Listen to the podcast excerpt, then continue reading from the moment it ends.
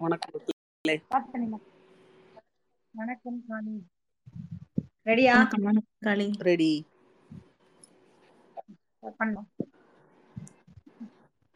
நண்பர்கள் அனைவருக்கும் வணக்கம். இந்த வாரம் அழகிய பெரியவனுடைய கதைகள் சிறுகதைகள் குருநாவல் உம் இவர் நிறைய கொஞ்ச நாளாக எழுதிட்டு இருக்கிறது தான் அறிமுகம் இல்லாதவருக்கு அவரை பற்ற அறிமுகம். அவர் வந்து ஸ்கூல் டீச்சரா வாத்தியாரா வேலை செய்யறாரு அவர் படிச்சதெல்லாம் இப்போதைக்கு சவுத்தார்காடா இல்லை வந்து கடலூர் மாவட்டம்னு நினைக்கிறேன். பெருணாம்பட்டு அப்படிங்கிற ஊர்ல படிச்சாரு. அந்த இடங்களை ஒட்டி தான் பறந்து பிறந்து வளர்ந்து வேலூர்ல கல்வி கற்று அஹ், படிச்சிருக்காரு இப்போ ஸ்கூல் டீச்சராக கண்டினியூ பண்ணிருக்காரு. அவர் நிறைய கதைகள் சிறுகதைகள் சிறுகதை தொகுப்பு கவிதைகள் கட்டுரைகள் அவர் எழுதாத ஜானரே இல்லை நாவல் எல்லாமே எழுதிட்டார் ஆஹ் அவர் நிறைய அவார்ட்ஸ் வாங்கியிருக்காரு. அந்த அவார்ட் லிஸ்ட்டை படிக்கிறதுக்கே ஒரு பெரிய டைம் ஆயிடும். அவர் தாமரையிலையும் கனையாழையிலையும் தொடர்ந்து எழுதிட்டு வராரு.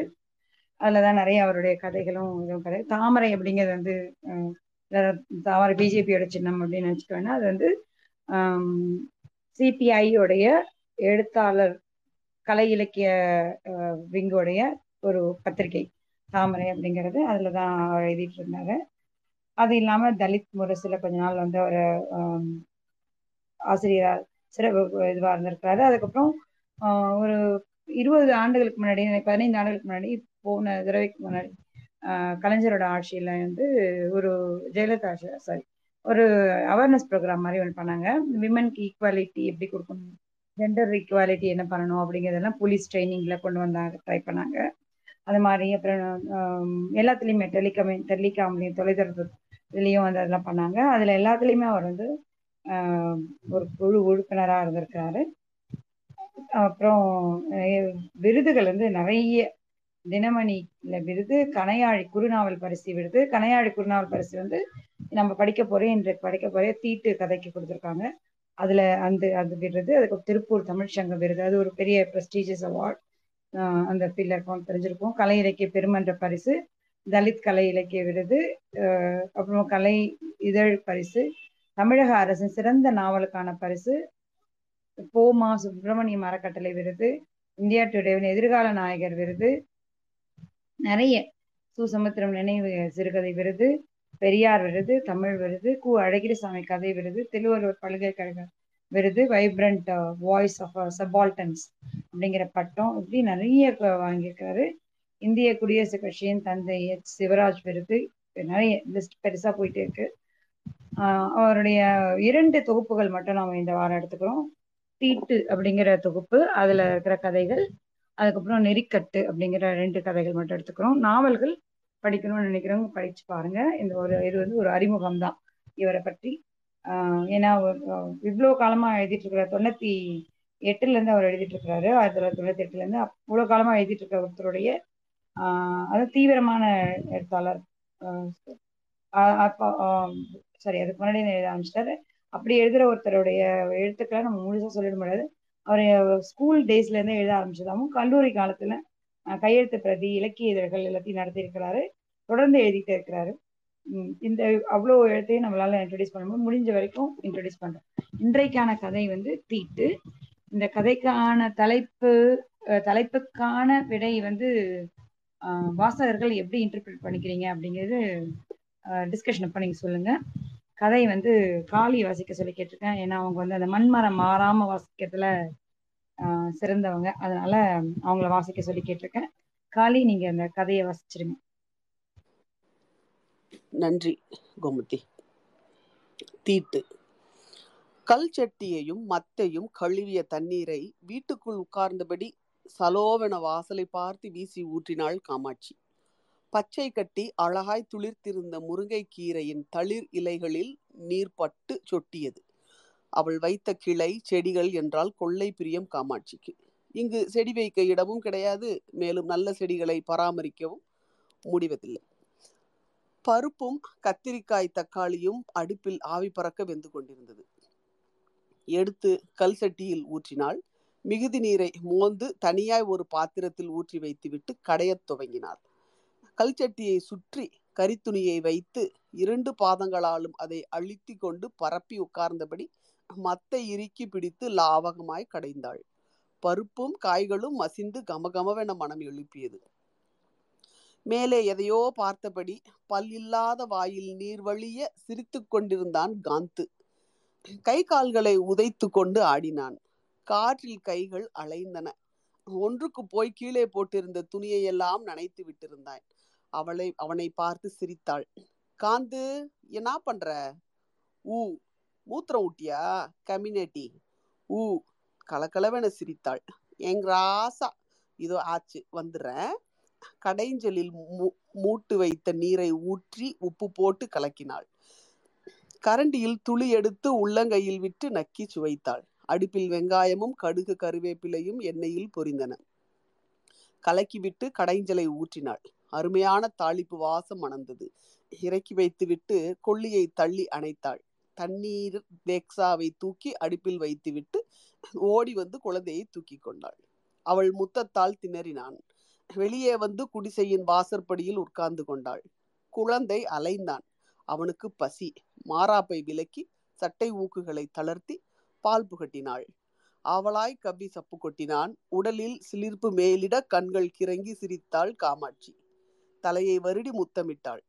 என் ஜாமி என் ராசா கலெக்டரு நீ கலெக்டரே தான்.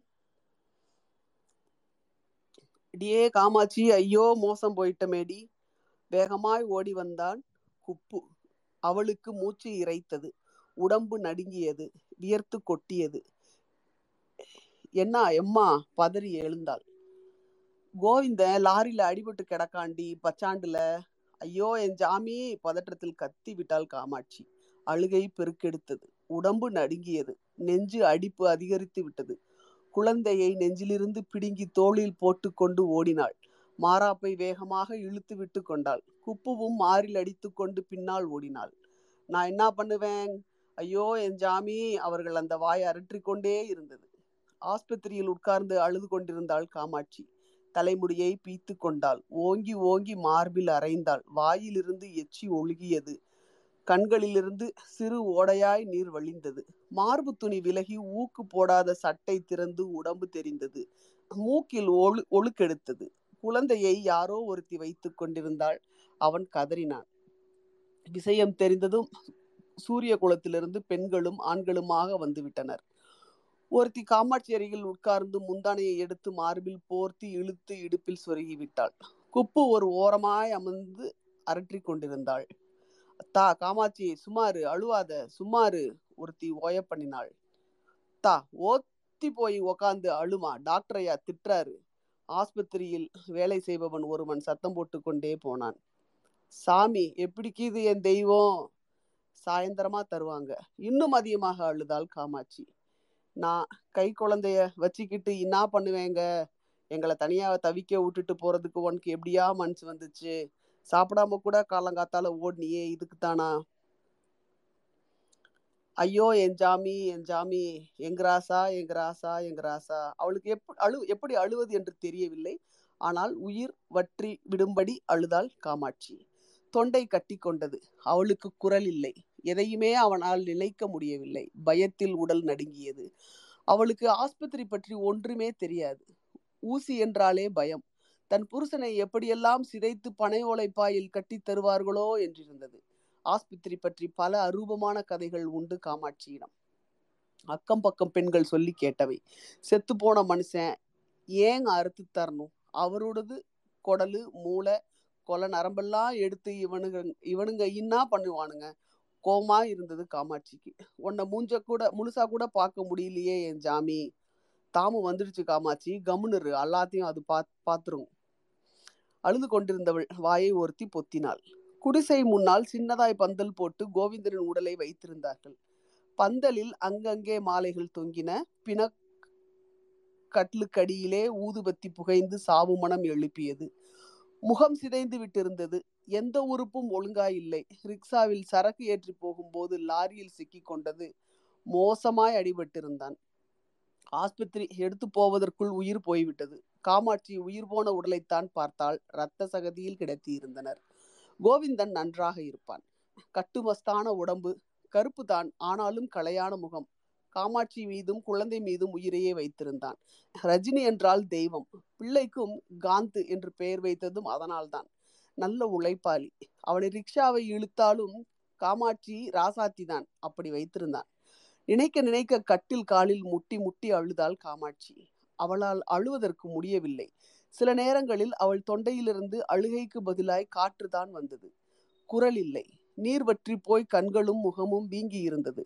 அவளை வலுக்கட்டாயமாய் பிடித்து டீயும் காப்பியும் அவ்வப்போது ஊற்றினார்கள் பெண்கள். குழந்தகாரி தாங்க மாட்டாள். உடம்பு எதற்கு ஆகும்? காந்து என்ன ஆனான் என்று தெரியவில்லை காமாட்சிக்கு. நடுவில் ஒருமுறை பாலுக்காக அவளை வீட்டுக்குள் அழைத்து குழந்தையை கொடுத்தபோது வெறுப்பாய் விலக்கி விட்டாள் குழந்தையை. குப்பு வாயில் அடித்து கொண்டும் பார்பில் குத்தி கொண்டும் அழுதாள். அடிக்கடி மயக்கமாகி விழுந்தாள். நினைவு தெரியாமல் குடித்திருந்தாள். எம் மகனே டே ராசா எங்கடா பூட்டணி வெறியில் மார்பில் அடித்து கொண்டாள். அவள் அடித்து கொண்டது பக்கத்தில் இருந்த பெண்களுக்கும் அதிர்ந்தது. சேரி பெண்கள் எல்லாரும் சாவு வீட்டில்தான் இருந்தனர். கூடி கூடி அழுதனர். பட்டினம் நினைக்கும் போதெல்லாம் வந்து நின்று அழுது கொண்டிருந்தான். மேலச்சத்தம் காதை பிளந்தது. சாராய நெடி எங்கும் வியாபித்திருந்தது. ரிக்ஷாக்காரர்களும் மூட்டை தூக்கிகளும் சூரிய குலத்து ஆண்களும் என பட்டாளம் கருத்த தேகங்கள் பீடி புகை மேக கூட்டமாய் எழுந்தது. கோவிந்தனின் பெருமை சாராய வாசனையுடன் அவர்கள் வாயிலிருந்து வெளியானது. திடீரென விசில் சத்தம் காதை பிளந்தது. காமாட்சி கூட அழுவதை நிறுத்திவிட்டு திரும்பி பார்த்தாள். பிணத்தை சுற்றி உட்கார்ந்திருந்த பெண்கள் சிரித்தார்கள். மேலக்காரர்கள் முன் புடவையை தூக்கி இடுப்பில் சொருகிக் கொண்டு ஆடுவதற்கு தயாராய் யசோதம்மாள் நின்றிருந்தாள். தலைமுடியை கொண்டையை சுற்றி இறுக்கி கட்டியிருந்தாள். குதப்பி கொண்டிருந்த வெற்றிலையை புளிச்சென துப்பிவிட்டு வாயை துடைத்தாள். பெருத்த உடம்பு பருத்த மார்புகளின் நடுவில் முந்தானை நூலாய் பற்றி கிடந்தது. சேலையை தூக்கி சொருகியதில் ஒரு காலின் தொடை சிவப்பாய் தெரிந்தது. யசோதம்மாள் ஆடினாள் என்றால் மேளக்காரர்களுக்கு அடிக்க முடியாது கை சலிக்கும். மேளங்களை காய்ச்சி கொண்டிருந்தனர். மேலும் ஒரு கிளாஸ் பட்டை உள்ளிறங்கியது. மேளக்காரர்களுக்கு சுற்றிலும் நின்றவர்களுக்கு உற்சாகம் விசில்கள் பறந்தன ஆட்டம் தொடங்கிவிட்டது. யசோதம்மாள் குலுங்கி குலுங்கி ஆடினாள். இரண்டு கைகளாலும் புடவையை குத்தாக பற்றி தொடைகள் மோசமாக தெரிய தூக்கியபடி மேலக்காரர்களுக்கு முன் இடுப்பை வேகமாக அசைத்தாள். மேலக்காரர்களுக்கு பொறுக்க முடியவில்லை. அவர்களும் அவளை நோக்கி முன்னேறி அடித்து கிளப்பினார்கள். விசில் அடித்தாள் மூச்சு வாங்கியது அவளுக்கு. தேர்ந்த ஆட்டக்காரி போல் சுழன்று சுழன்று ஆடினாள். அவ்வளவு பெரிய உடம்புக்கு அவள் இப்படி ஆடுவதே ஆச்சரியம்தான். யசோதம்மாள் இப்படித்தான் ஆடுவாள். சூரிய குலத்திலும் அதனை சுற்றியுள்ள இடங்களிலும் சரி ஒரே நெட்டில் பட்டையை ஒரு பாட்டில் தீர்த்து விட்டு வந்து நின்றாள் என்றால் மேளக்காரர்கள் தண்ணி வாங்க வேண்டும். அப்படி ஆடுவாள். பார்த்து கொண்டிருப்பவர்களுக்கு அவள் ஆடும்போது சில மோசமான காட்சிகளும் அவளிடமிருந்து கிட்டும். அவளுக்கு அதெல்லாம் ஒன்றுமில்லை. மாறாப்பை எடுத்து இடுப்பில் சுற்றி கொண்டும் ஆடுவாள். சரிந்து சரிந்து விழும் முந்தானை ஆட்டத்தை குலைத்து விடும் மேலும் அவளை உற்சாகப்படுத்த விசில் எடுத்தா அடித்தார்கள். மூச்சு இறைக்க ஆட்டத்தை நிறுத்திவிட்டு போய் இன்னொரு கிளாஸை இழுத்தாள். நிற்பதற்கு தள்ளாடினாள். சில பெண்கள் வந்து இழுத்து போய்விட்டார்கள். யசோதம்மாள் பெரிய கில்லாடி. ஐம்பதற்கும் குறையாமல் பெண்களை வைத்து தொழில் நடத்துகிறவள். போலீஸு கோர்ட்டு எல்லாம் அவளுக்கு அத்துப்படி.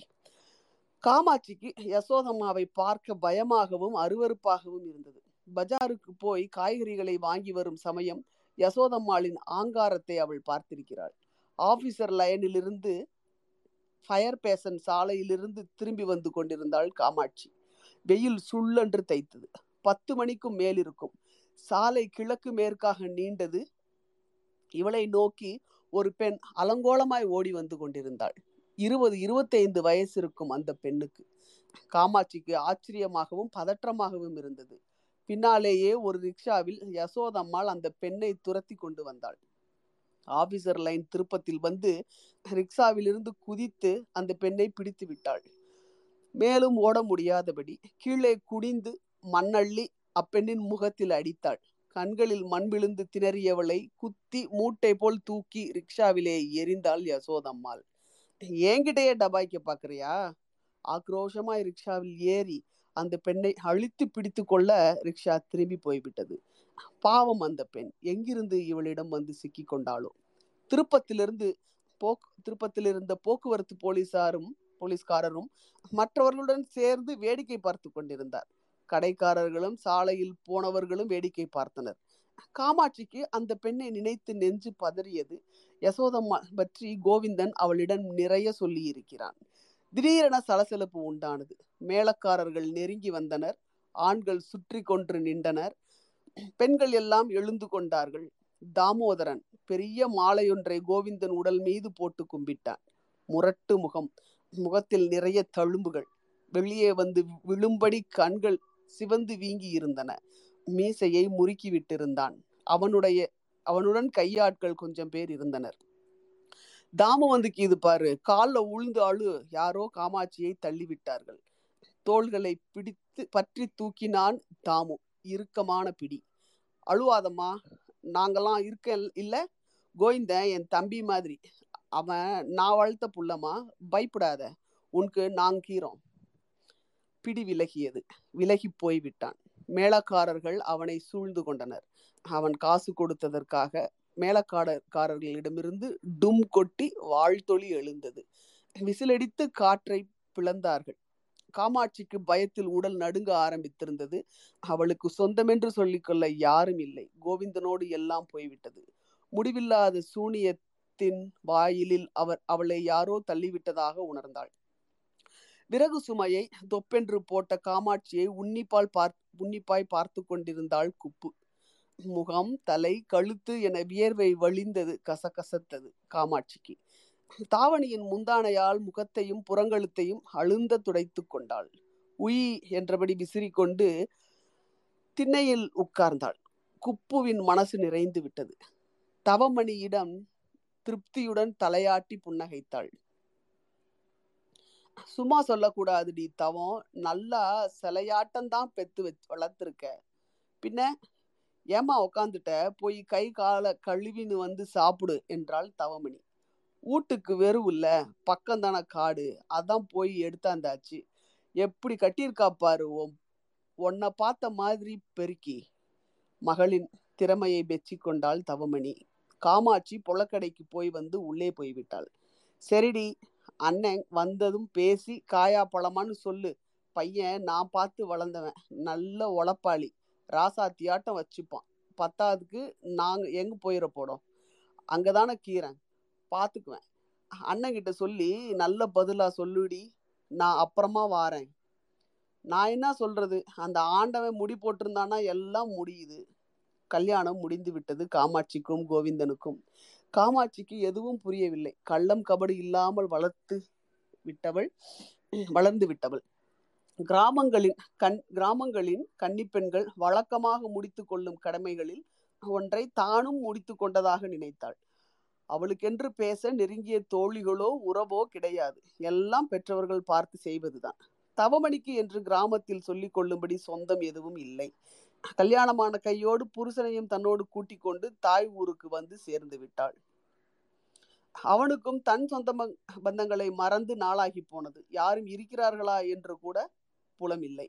இரண்டு பிள்ளைகள் பிறந்தார்கள். அதன் பிறகு தவமணிக்கு பிள்ளை பேரு தன்னாலேயே நின்று போனது. பிறந்தவைகளில் ஒரு ஆண் தங்கவில்லை. நோயில் போய்விட்டது. நின்றது காமாட்சிதான். அவள் செல்ல பிள்ளைதான். அவள் பள்ளிக்கூடத்திற்கு போகாமல் அடம் பண்ணியதற்காகவே நிறுத்திவிட்டாள் தவமணி.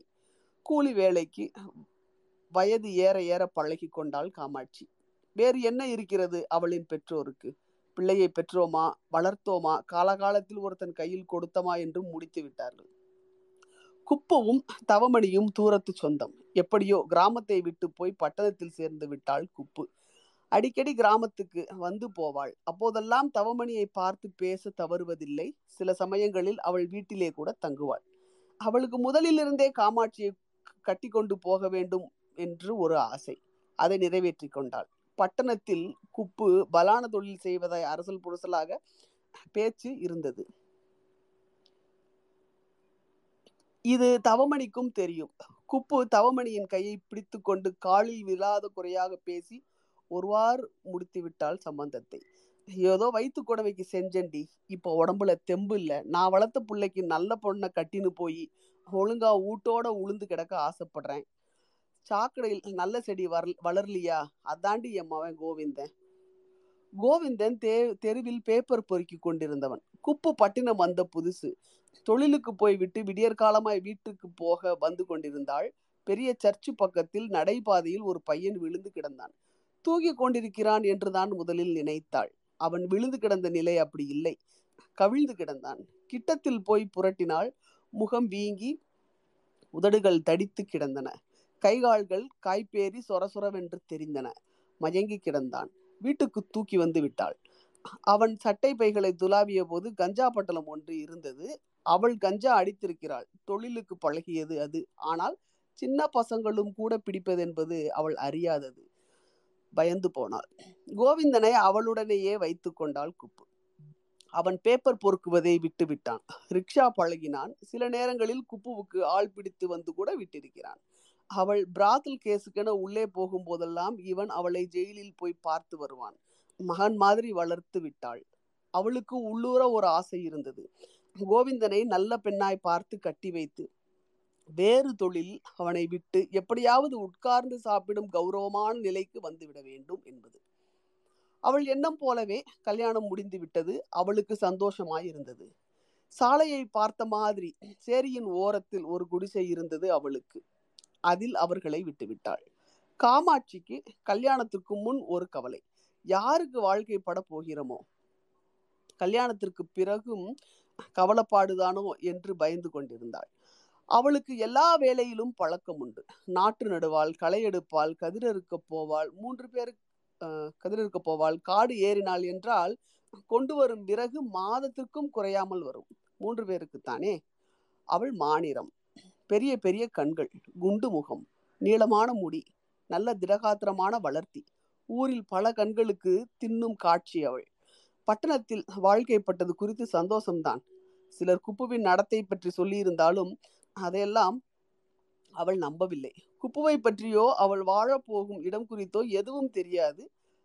காமாட்சி கிராமத்தை விட்டு அதிக தூரம் எங்கும் போனதில்லை. அப்பா அம்மாவுக்கு தெரியாமலேயா இதையெல்லாம் செய்திருப்பார்கள் என்று நினைத்து கொண்டாள். காமாட்சிக்கு கோவிந்தனை பிடித்து விட்டது அவனின் திடகாத்திரமான உடம்பும் வெகுளி பார்வையும் பேச்சும் இங்கு வந்த புதிதில் அவளுக்கு ஒன்றும் விளங்கவில்லை. போக போக எல்லாம் புரிந்து அவள் வாழ்க்கைப்பட்டிருக்கும் பகுதி பற்றியும் குப்பு பற்றியும் அவளை தேடி வரும் ஆட்கள் பெண்கள் அவர்கள் பேச்சிலிருந்தெல்லாம் கண்டு கொண்டாள். கோவிந்தனுடன் வருபவர்களும் சிலர் அவன் எதிரிலேயே சரியான குற்றிய புச்சாந்து காண்டா கோவிந்தன் என்றதும் எரிந்தது அவளுக்கு. விழுங்கி விடுவது போல் அவர்கள் அவளை பார்க்கும் போதெல்லாம் வெறுப்பும் அதிகரித்தது. கோவிந்தன் அவளை ராசாத்தி மாதிரி தான் வைத்து கொண்டான். தினமும் பூ தின்பண்டம் பழம் என வாங்கி வருவான். அவளால் முடியவில்லை என்றால் ஓட்டல் சாப்பாடுதான் குழந்தையாய் குழைவான். குடிசை மூலையில் அழுது கொண்டிருந்த காமாட்சியை பார்த்ததும் பதறிப்போனான் கோவிந்தன். என்ன காமாட்சி இன்னா ஆச்சு? ஆத்தா ஏதான் சொல்லிச்சா யாராச்சும் திட்டினான்களா இன்னான்னு தான் சொல்ல நான் மோசம் போயிட்டேன். என்னத்த சொல்ல? சாக்கடையில் வந்து உளுந்துட்டனே தலையில் அடித்து கொண்டாள். காமாட்சி உண்டாயிருந்தாள். அவள் அழக்கூடாது என்று பதறினான். அவனுக்கு புரிந்து போயிற்று. ஆத்தா பத்தி யாரானா ஏதாச்சும் சொன்னாங்களா? இதை பாரு அது ரொம்ப நல்லது. என்னை இந்த நிலைக்கு ஆக்குனதே அதான். நானும் நல்லா இருக்கணும்னு தான். அது உன்னை கட்டின்னு வந்துச்சு. இன்னும் கொஞ்ச நாள் பொறுத்துக்கோ. வேற இடத்துக்கு போயிடலாம் அதையும் எங்கேயும் விடாத வச்சுக்கலாம். உன்னை நல்லபடியா வச்சுக்கணும்னு தான் ஆசை காமாட்சி. இன்னும் கொஞ்ச நாள்ல ரிச்சா ஓட்டுறத கூட விட்ட போறேன். வேற தொழில் பண்ணலான்னு கீறேன். கொஞ்சம் கடனை அடிச்சினேன்னா நீ சொல்ற மாதிரி தான் ஒன்றும் கவலை வச்சுக்காத. இந்த சாக்கடை இந்த சாக்கடையை விட்டு போயிடலாம். இந்த இத உங்க கா உன் காலா நினைச்சு கேட்குறேன் என்னைய நம்பு. ஆத்தா கிட்ட எதையும் சாரி ஆத்தா கிட்ட எத்தையும் இதை பத்தி கேட்காத. கையை இறுக்கமாக பற்றி கொண்டு பரிதாபமாக பார்த்தான். காமாட்சி இலகி போனாள். ராத்திரி படுக்கையில் கிடந்தபோது ஊருக்கு போயிடலாமா என்றாள் காமாட்சி. கோவிந்தன் யோசனை செய்து கொண்டிருந்தான் கொஞ்ச நேரம். அங்க போய் உழப்புத்தானங்க எனக்கு பயிர் வேலையெல்லாம் தெரியாது. எல்லா கடனும் தீந்துச்சுன்னு தீந்துன்னு வந்துச்சு. இன்னும் ஆயிரம் ரூபாய் தான் கீது. அத்தைக்கு துட்டா பழக்கடை வச்சுக்கலாம். பச்சாண்டு தள்ளு வண்டியில அல்லா புறம்பாக்கமா கவர்மெண்ட் மன அளக்குறாங்களாம். நூறு ரூபாய் கொடுத்து சொல்லி வச்சுக்கிறேன். தண்ணி குடிச்சு டெஸ்ட் அடிக்கிறீங்கன்னா நான் வேணா கொஞ்ச நேரம் படிக்கிறேன். இல்ல இல்ல இல்ல Gomathi fine no no no problem நான் கொண்டு கொண்டு கொஞ்சம் படிக்கிறேன். சொல்லி இந்த இதுதான் லாங்குவேஜ் தான் வேற ஒன்றும் இல்லை. நூறு ரூபாய் கொடுத்து சொல்லி வச்சுக்கிறேன். கொஞ்சம் பொறுத்துக்கோ. அமைதியாகி விட்டால் காமாட்சி. தாமு கூப்பிடுவதாக சொன்னபோது நடுங்கி போனாள் காமாட்சி. உடம்பு இன்னும் சரிப்படவில்லை அவளுக்கு. கோவிந்தன் செத்த அன்றிலிருந்து குழந்தைக்கு சரியாக பால் கொடுக்காது போய் மார்கட்டி கொண்டது. காய்ச்சல் வந்து விட்டது குனிந்து நிமிர முடியாமலும் படுக்க முடியாமலும் அவதிப்பட்டாள் குப்பு அவதிப்பட்டாள். குப்பு யாரோ ஒரு பொண்ணை கூட்டி வந்து பால் கட்டி எடுத்து விடச் செய்தாள். குழந்தை பாதியாகி விட்டான். அவளும் அப்படியே கிடந்தாள். என்ன செய்வது? என்னென்னவோ சொல்லி தின்னச் செய்து பால் கொடுக்க செய்து ஒருவாறு தேத்தி வைத்தாள். இன்று காலம்பர போனவள் குப்பு. இன்னும் காணல. முன்பெல்லாம் அவள் இங்கே படுப்பதில்லை. கோவிந்தன் போனதற்கு பிறகு படுக்கை இங்குதான். அவள் இப்போது இல்லாதது மேலும் கலக்கம் தந்தது காமாட்சிக்கு. வந்தவன் இழுத்து போடுவான் இழுத்து போவான் போலிருந்தது. இன்னாமா இப்படி பயப்படுற? கோவிந்த விஷயமா ஏதோ சொல்லணுமா? உன் மாமியா கூட அங்கதான் கீரா வாமா கதவை சாத்திவிட்டு குழந்தையை தோள் மீது போட்டபடி போனாள். கல்யாணம் கட்டி கட்டியதிலிருந்து அவள் சேரிக்குள் சில முறைதான் போயிருக்கிறாள். நகரின் மேற்கு மூலையில் இருப்பது சூரியகுலம் சேரியின் துவக்கத்தில் பெரிய கடைகள் சாலையை ஒட்டி இருந்தன. தியேட்டர் கூட ஒன்று இருக்கிறது. அவைகளுக்கு பின்னால் முஸ்லிம் தெரு. சேரியையும் அவள் குடியிருப்பையும் அவர்களின் குடியிருப்பையும் பெரிய சாக்கடை கால்வாய் பிரித்தது. அதில் மழைக்காலத்தில் ஓடை போல தண்ணீர் வந்து குடிசைகளில் நுழையும். மற்ற நேரங்களில் ஈ கொசு பன்றிகள் வாழும் இடமாக இருக்கும். சேரிக்குள் சிக்கலாக நாலஞ்சு தெருக்கள் இருந்தன. பெரும்பாலும் குடிசைகள். ஆங்காங்கே முளைத்த மாதிரி சில ஓடு வீடுகள். குடிசைகள் முன்பு சாக்கடை குட்டைகளும் குப்பைகளும் பன்றிகளுமாக கிடந்தன. மேற்குப்புறம் கண்டோன்மெண்ட். சேரியை சுற்றிலும் பெரிய சாலையை பார்த்த மாதிரி மாடி வீடுகள். கண்டோன்மெண்ட்டை சுற்றிலும் ஏக்கர் கணக்கில் உயிர்வேலி முட்புதர்களும் பார்த்தீனிய செடிகளும் மரங்களும் என மண்டி கிடந்தன. கண்டோன்மெண்ட்டை பார்த்த மாதிரி கடைசியா இருந்தது தாமுவின் வீடு. ஓடு போட்ட பெரிய வீடு. திண்ணையில் மூட்டை தூக்கிகள் மூன்று பேர் பீடி பிடித்து கொண்டு உட்கார்ந்திருந்தனர். வீட்டுக்குள்ளே போனதும் மக்கள் நாற்றமும் சாக்கடை நாற்றமுமாக கலந்து அடித்தது யாரும் இல்லை. முதல் அறையில் நுழைந்தாள். எம்மா எம்மோ குப்பு இல்லை. மனசில் கடப்பாரை இடிப்பது போல் அதிர்வு ஆரம்பித்து விட்டது. வியர்த்தது. திரும்பி விடலாம் என்றவுடன் நடைக்கதவு சாத்தியிருந்தது. வெளியே பேச்சு சத்தம் இல்லை. வா காமாட்சி. உள்ளே வந்து நாற்காலியில் சரிந்தான் தாமு. சாராய வாடை அறையை சூழ்ந்தது. உதறலில் நடுங்கினாள். காந்தை இறுக்கி பிடித்தாள். முகம் வெளுத்து விட்டது. நாக்கு வறண்டு உதடு ஒட்டி கொண்டது குழந்தைய அப்படி கடத்து பேசணும். எம்மா நேரம் நிப்ப ஓரமாய் கிடத்தினாள். தூங்கி விட்டிருந்தான். உன் புருஷன் என்கிட்ட அஞ்சாயிரம் ரூபா வாங்கியிருந்தான். அந்த ரிக்ஷா நான் வாங்கி தந்ததுதான். பாதி தான் தந்தான். ஆயிரம் ரூபான்னு தான் என்கிட்ட சொல்லுச்சு. எப்படியும் தந்துடுறோம். நான் போறேன். என் மாமியார் பே- மாமியார்கிட்ட பேசிக்கங்க. இருமா எப்படி தருவ? அதெல்லாம் ஒன்றும் வேணாம். நான் சொல்றாப்புல கேட்டியானா போதும். இறுக்கமாய் அணைத்தன கைகள். ஐயோ வேணாங்க. காலில் விழுந்தாள் சத்தம் போடலாம். மானம் போகுமே. இங்கே யார் இருக்கிறார்கள் தனக்காக கேட்க. தாமு சேரிக்கே தலைவன். போலீஸ் அரசியல் என சகல மட்டங்களிலும் செல்வாக்கு உண்டு. குப்பு கூட மாசா மாசம் அவனுக்கு மாமூல் கட்டுவதாய் சொல்லி கேட்டிருக்கிறாள். அவன் நினைத்தால் ஆளையே தீர்த்து விடுவான். அவனின் கையாட்களும் அப்படித்தான். நீங்க எனக்கு அண்ணன் மாதிங்க அசிங்கமாய் சிரித்தான். அண்ணான்றவளைத்தான் அன்னைக்கே பயப்படாத. நம்மால படுக்கவெல்லாம் முடியாது. ஒரு தபா சண்டையில அடிவவுத்துல கீசிட்டானுங்க. டாக்டரு பண பலானதெல்லாம் வானான்ட்டாரு அதனால காமாட்சியின் தலைமுடியை கொத்தாக பற்றி இழுத்து அவள் முகத்தை தன் தொடைகளை நோக்கி அழுத்தினான். குடிசைக்கு எப்படி வந்து சேர்ந்தாள் என்று அவளுக்கே தெரியவில்லை. காந்தை கிடத்திவிட்டு ஓடி போய் வாந்தி எடுத்தாள். வாயை அழுத்தி அழுத்தி கழி கழுவினாள். வாய் மீது ஓங்கி ஓங்கி அடித்து கொண்டாள். உடம்பெல்லாம் புழு நெளிந்தது. அவமானமும் இயலாமையும் பிடுங்கித் தின்றன. குடிசையின் மூலையில் பிணமாய் விழுந்து தரையில் தலையை முட்டிக்கொண்டு அழுதாள். குழந்தையும் கதறினான். இந்த இரண்டு நாட்களாய் அவளுக்கு சாப்பிட பிடிக்கவில்லை. சாப்பாட்டை வாயறையில் கொண்டு போனால் நினைவுகள் வந்து ஒக்களித்தது காரி காரி தொண்டை வறண்டு துப்புவதற்கு எச்சில் இல்லாமல் போய்விட்டது. சதா அழுகைதான். கல்யாணமான இரண்டு வருடத்துக்குள் பாம்பு கடித்து தவமணியும் நோயில் விழுந்து சுப்பனும் போய்விட்டார்கள். அப்பனுக்கு ஏற்கனவே கெசை கோளை கோளையாய் துப்பிக்கொண்டு கெசை கோளை கோளையாய் துப்பிக் கொண்டிருந்தான். சபத்தை செலவு செய்து எடுத்து ஆட்களை மூக்கின் மேல் விரலை வைக்க செய்து விட்டான் கோவிந்தன். புள்ள இல்லாத குறையை தீர்த்து விட்டதாக தவமணிக்கு ஏக பெருமை. அப்பன் போன கையோடு தன்னோடு வந்து இருக்கும்படி கூப்பிட்டும் போகாமல் காமாட்சியின் பேச்சை தட்டிவிட்டாள். கை உழைச்சா கஞ்சி. நான் இங்கே இருந்து எங்கேயும் வரதா இல்லை. ஆத்தா கீராளேன்னு அப்பப்போ வந்து போயின்னு இரு நான் ஓஞ்சி சலிச்சா உன்கிட்ட வர்றேன். இந்த வயசான காலத்துல நான் எங்கேயும் வந்து அலைய மாட்டேன். தவமணி ரோசக்காரி. வெடுக்கு வெடுக்கென வெட்டி பேசி விடுவாள். அவளை விட்டு வந்து நாலு மாதத்திற்குள் பாம்பு கடித்து செத்து போனாள் தவமணி. அவளையும் அப்படியே எடுத்து போட்டான் கோவிந்தன். அந்த இரண்டு பேருடன் ஊர் சொந்தம் உறவும் அற்று போனது யாரிடமும் போய் அமர்ந்து உட்காரும்படி இல்லை. நாதியத்து போனேனே கதியத்து போனேனே ஆண்டவா. உனக்கு கண்ணில்லையா ஐயோ அனாதை ஆயிட்டனே. கடவுளே கடவுளே. குப்புவை கூட்டி வந்து கூட்டி கொண்டு எங்காவது போய்விடலாம் என்றால் இப்படி ஆனதே என்று அழுதாள். தலையில் மாறி மாறி அடித்து கொண்டாள். குடிசை வனாந்தரமாய் தெரிந்தது. படபடவென ஒத்தை ஈர்க்காய் அலைந்தாள்.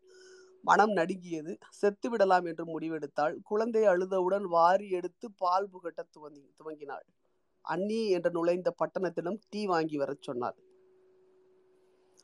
வெய் சார் வெய். அஞ்சு வச்சா பத்து பத்து வச்சா இருபது ஐம்பது வச்சா நூறு வெய் சார் வெய் கத்தி கத்தி கூப்பிட்டான் முனியாண்டி. மத்தியான வெயில் சுரீரென காய் காய்ந்தது. ஆண்களுக்கு டிக்கெட் கொடுக்கும் இடத்துக்கு பக்கத்தில் உட்கார்ந்திருந்தால் முன்னால் போஸ்டரை மடித்து போட் போட்டு பரப்பியிருந்தாள். மூன்று சீட்டு கட்டு மூன்று சீட்டு கட்டு அட்டைகளை வேக வேகமாக மாற்றினான். அது தியேட்டரை ஒட்டிய சந்து. கோமதி ஒரு டூ பேஜஸ் மட்டும் படிங்க நான் வரேன். கோமதி? டூ பேஜஸ் படிங்க நான் வந்து வைசார் வை. அஞ்சு வச்சா பத்து பத்து வச்சா இருபது ஐம்பது வச்சா நூறு வைசார் வை. கத்தி கத்தி கூப்பிட்டான் முனியாண்டி. மத்தியான வெயில் சுரீர் என்று காய்ந்தது. ஆண்களுக்கு டிக்கெட் கொடுக்கும் இடத்துக்கு பக்கத்தில் உட்கார்ந்திருந்தான். முன்னால் போஸ்டரை மடித்து போட்டு பரப்பியிருந்தான். மூன்று சீட்டு கட்ட அட்டைகளாக வேக வேகமாக மாற்றினான் அது தேட்டரை ஒட்டிய சந்து. புதுப்படம் ரிலீஸ் செய்திருந்தார்கள். நல்ல கூட்டம். முனியாண்டியை சுற்றிலும் கூட்டம் இருந்தது. வேடிக்கை பார்ப்பவர்கள் சிலர் சீட்டுகள் மீது காசு வைத்து ஆடினார்கள். காசு வைக்கும் சீட்டை திருப்பினால் படம் வர வேண்டும். அப்படி என்றால் சொன்னபடி காசு. பின்புறம் வெள்ளையாக இருந்தால் போச்சு. கண்ணிமைக்கும் நேரத்தில் வேகமாக சீட்டுகளை மாற்றினான் முனியாண்டி. காசு போட வைத்திருந்த காலி டப்பாவை தட்டி கூவி அழைத்தான். பணம் வைத்து ஆடியவர்களில் ஒருவன் மட்டும் பத்து வைத்து இருபது வாங்கினான். மற்றொரு யாரும் ஜெயிக்கவில்லை.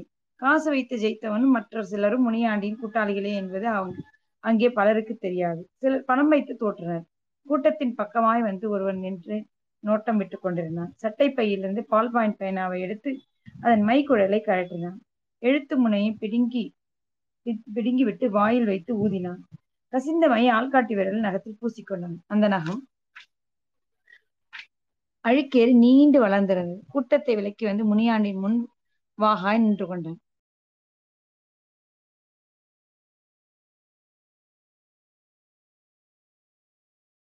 சுற்றிலும் நோட்டமிட்டபடியே சட்டைப்பையிலிருந்து பத்து ரூபாய்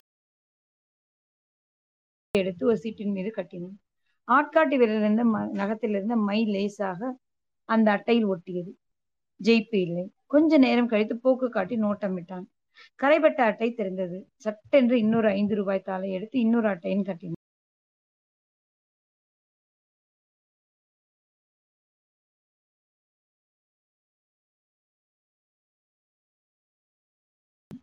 அதிலும் மைக்கரை ஒட்டி கொண்டது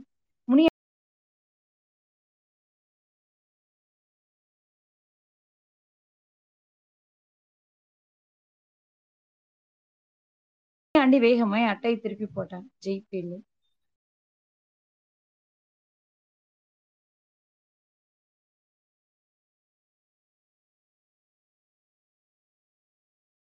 ஆடினவன் நோட்டமிட்டு கொண்டே இருந்தான். கொஞ்ச நேரம் கழித்து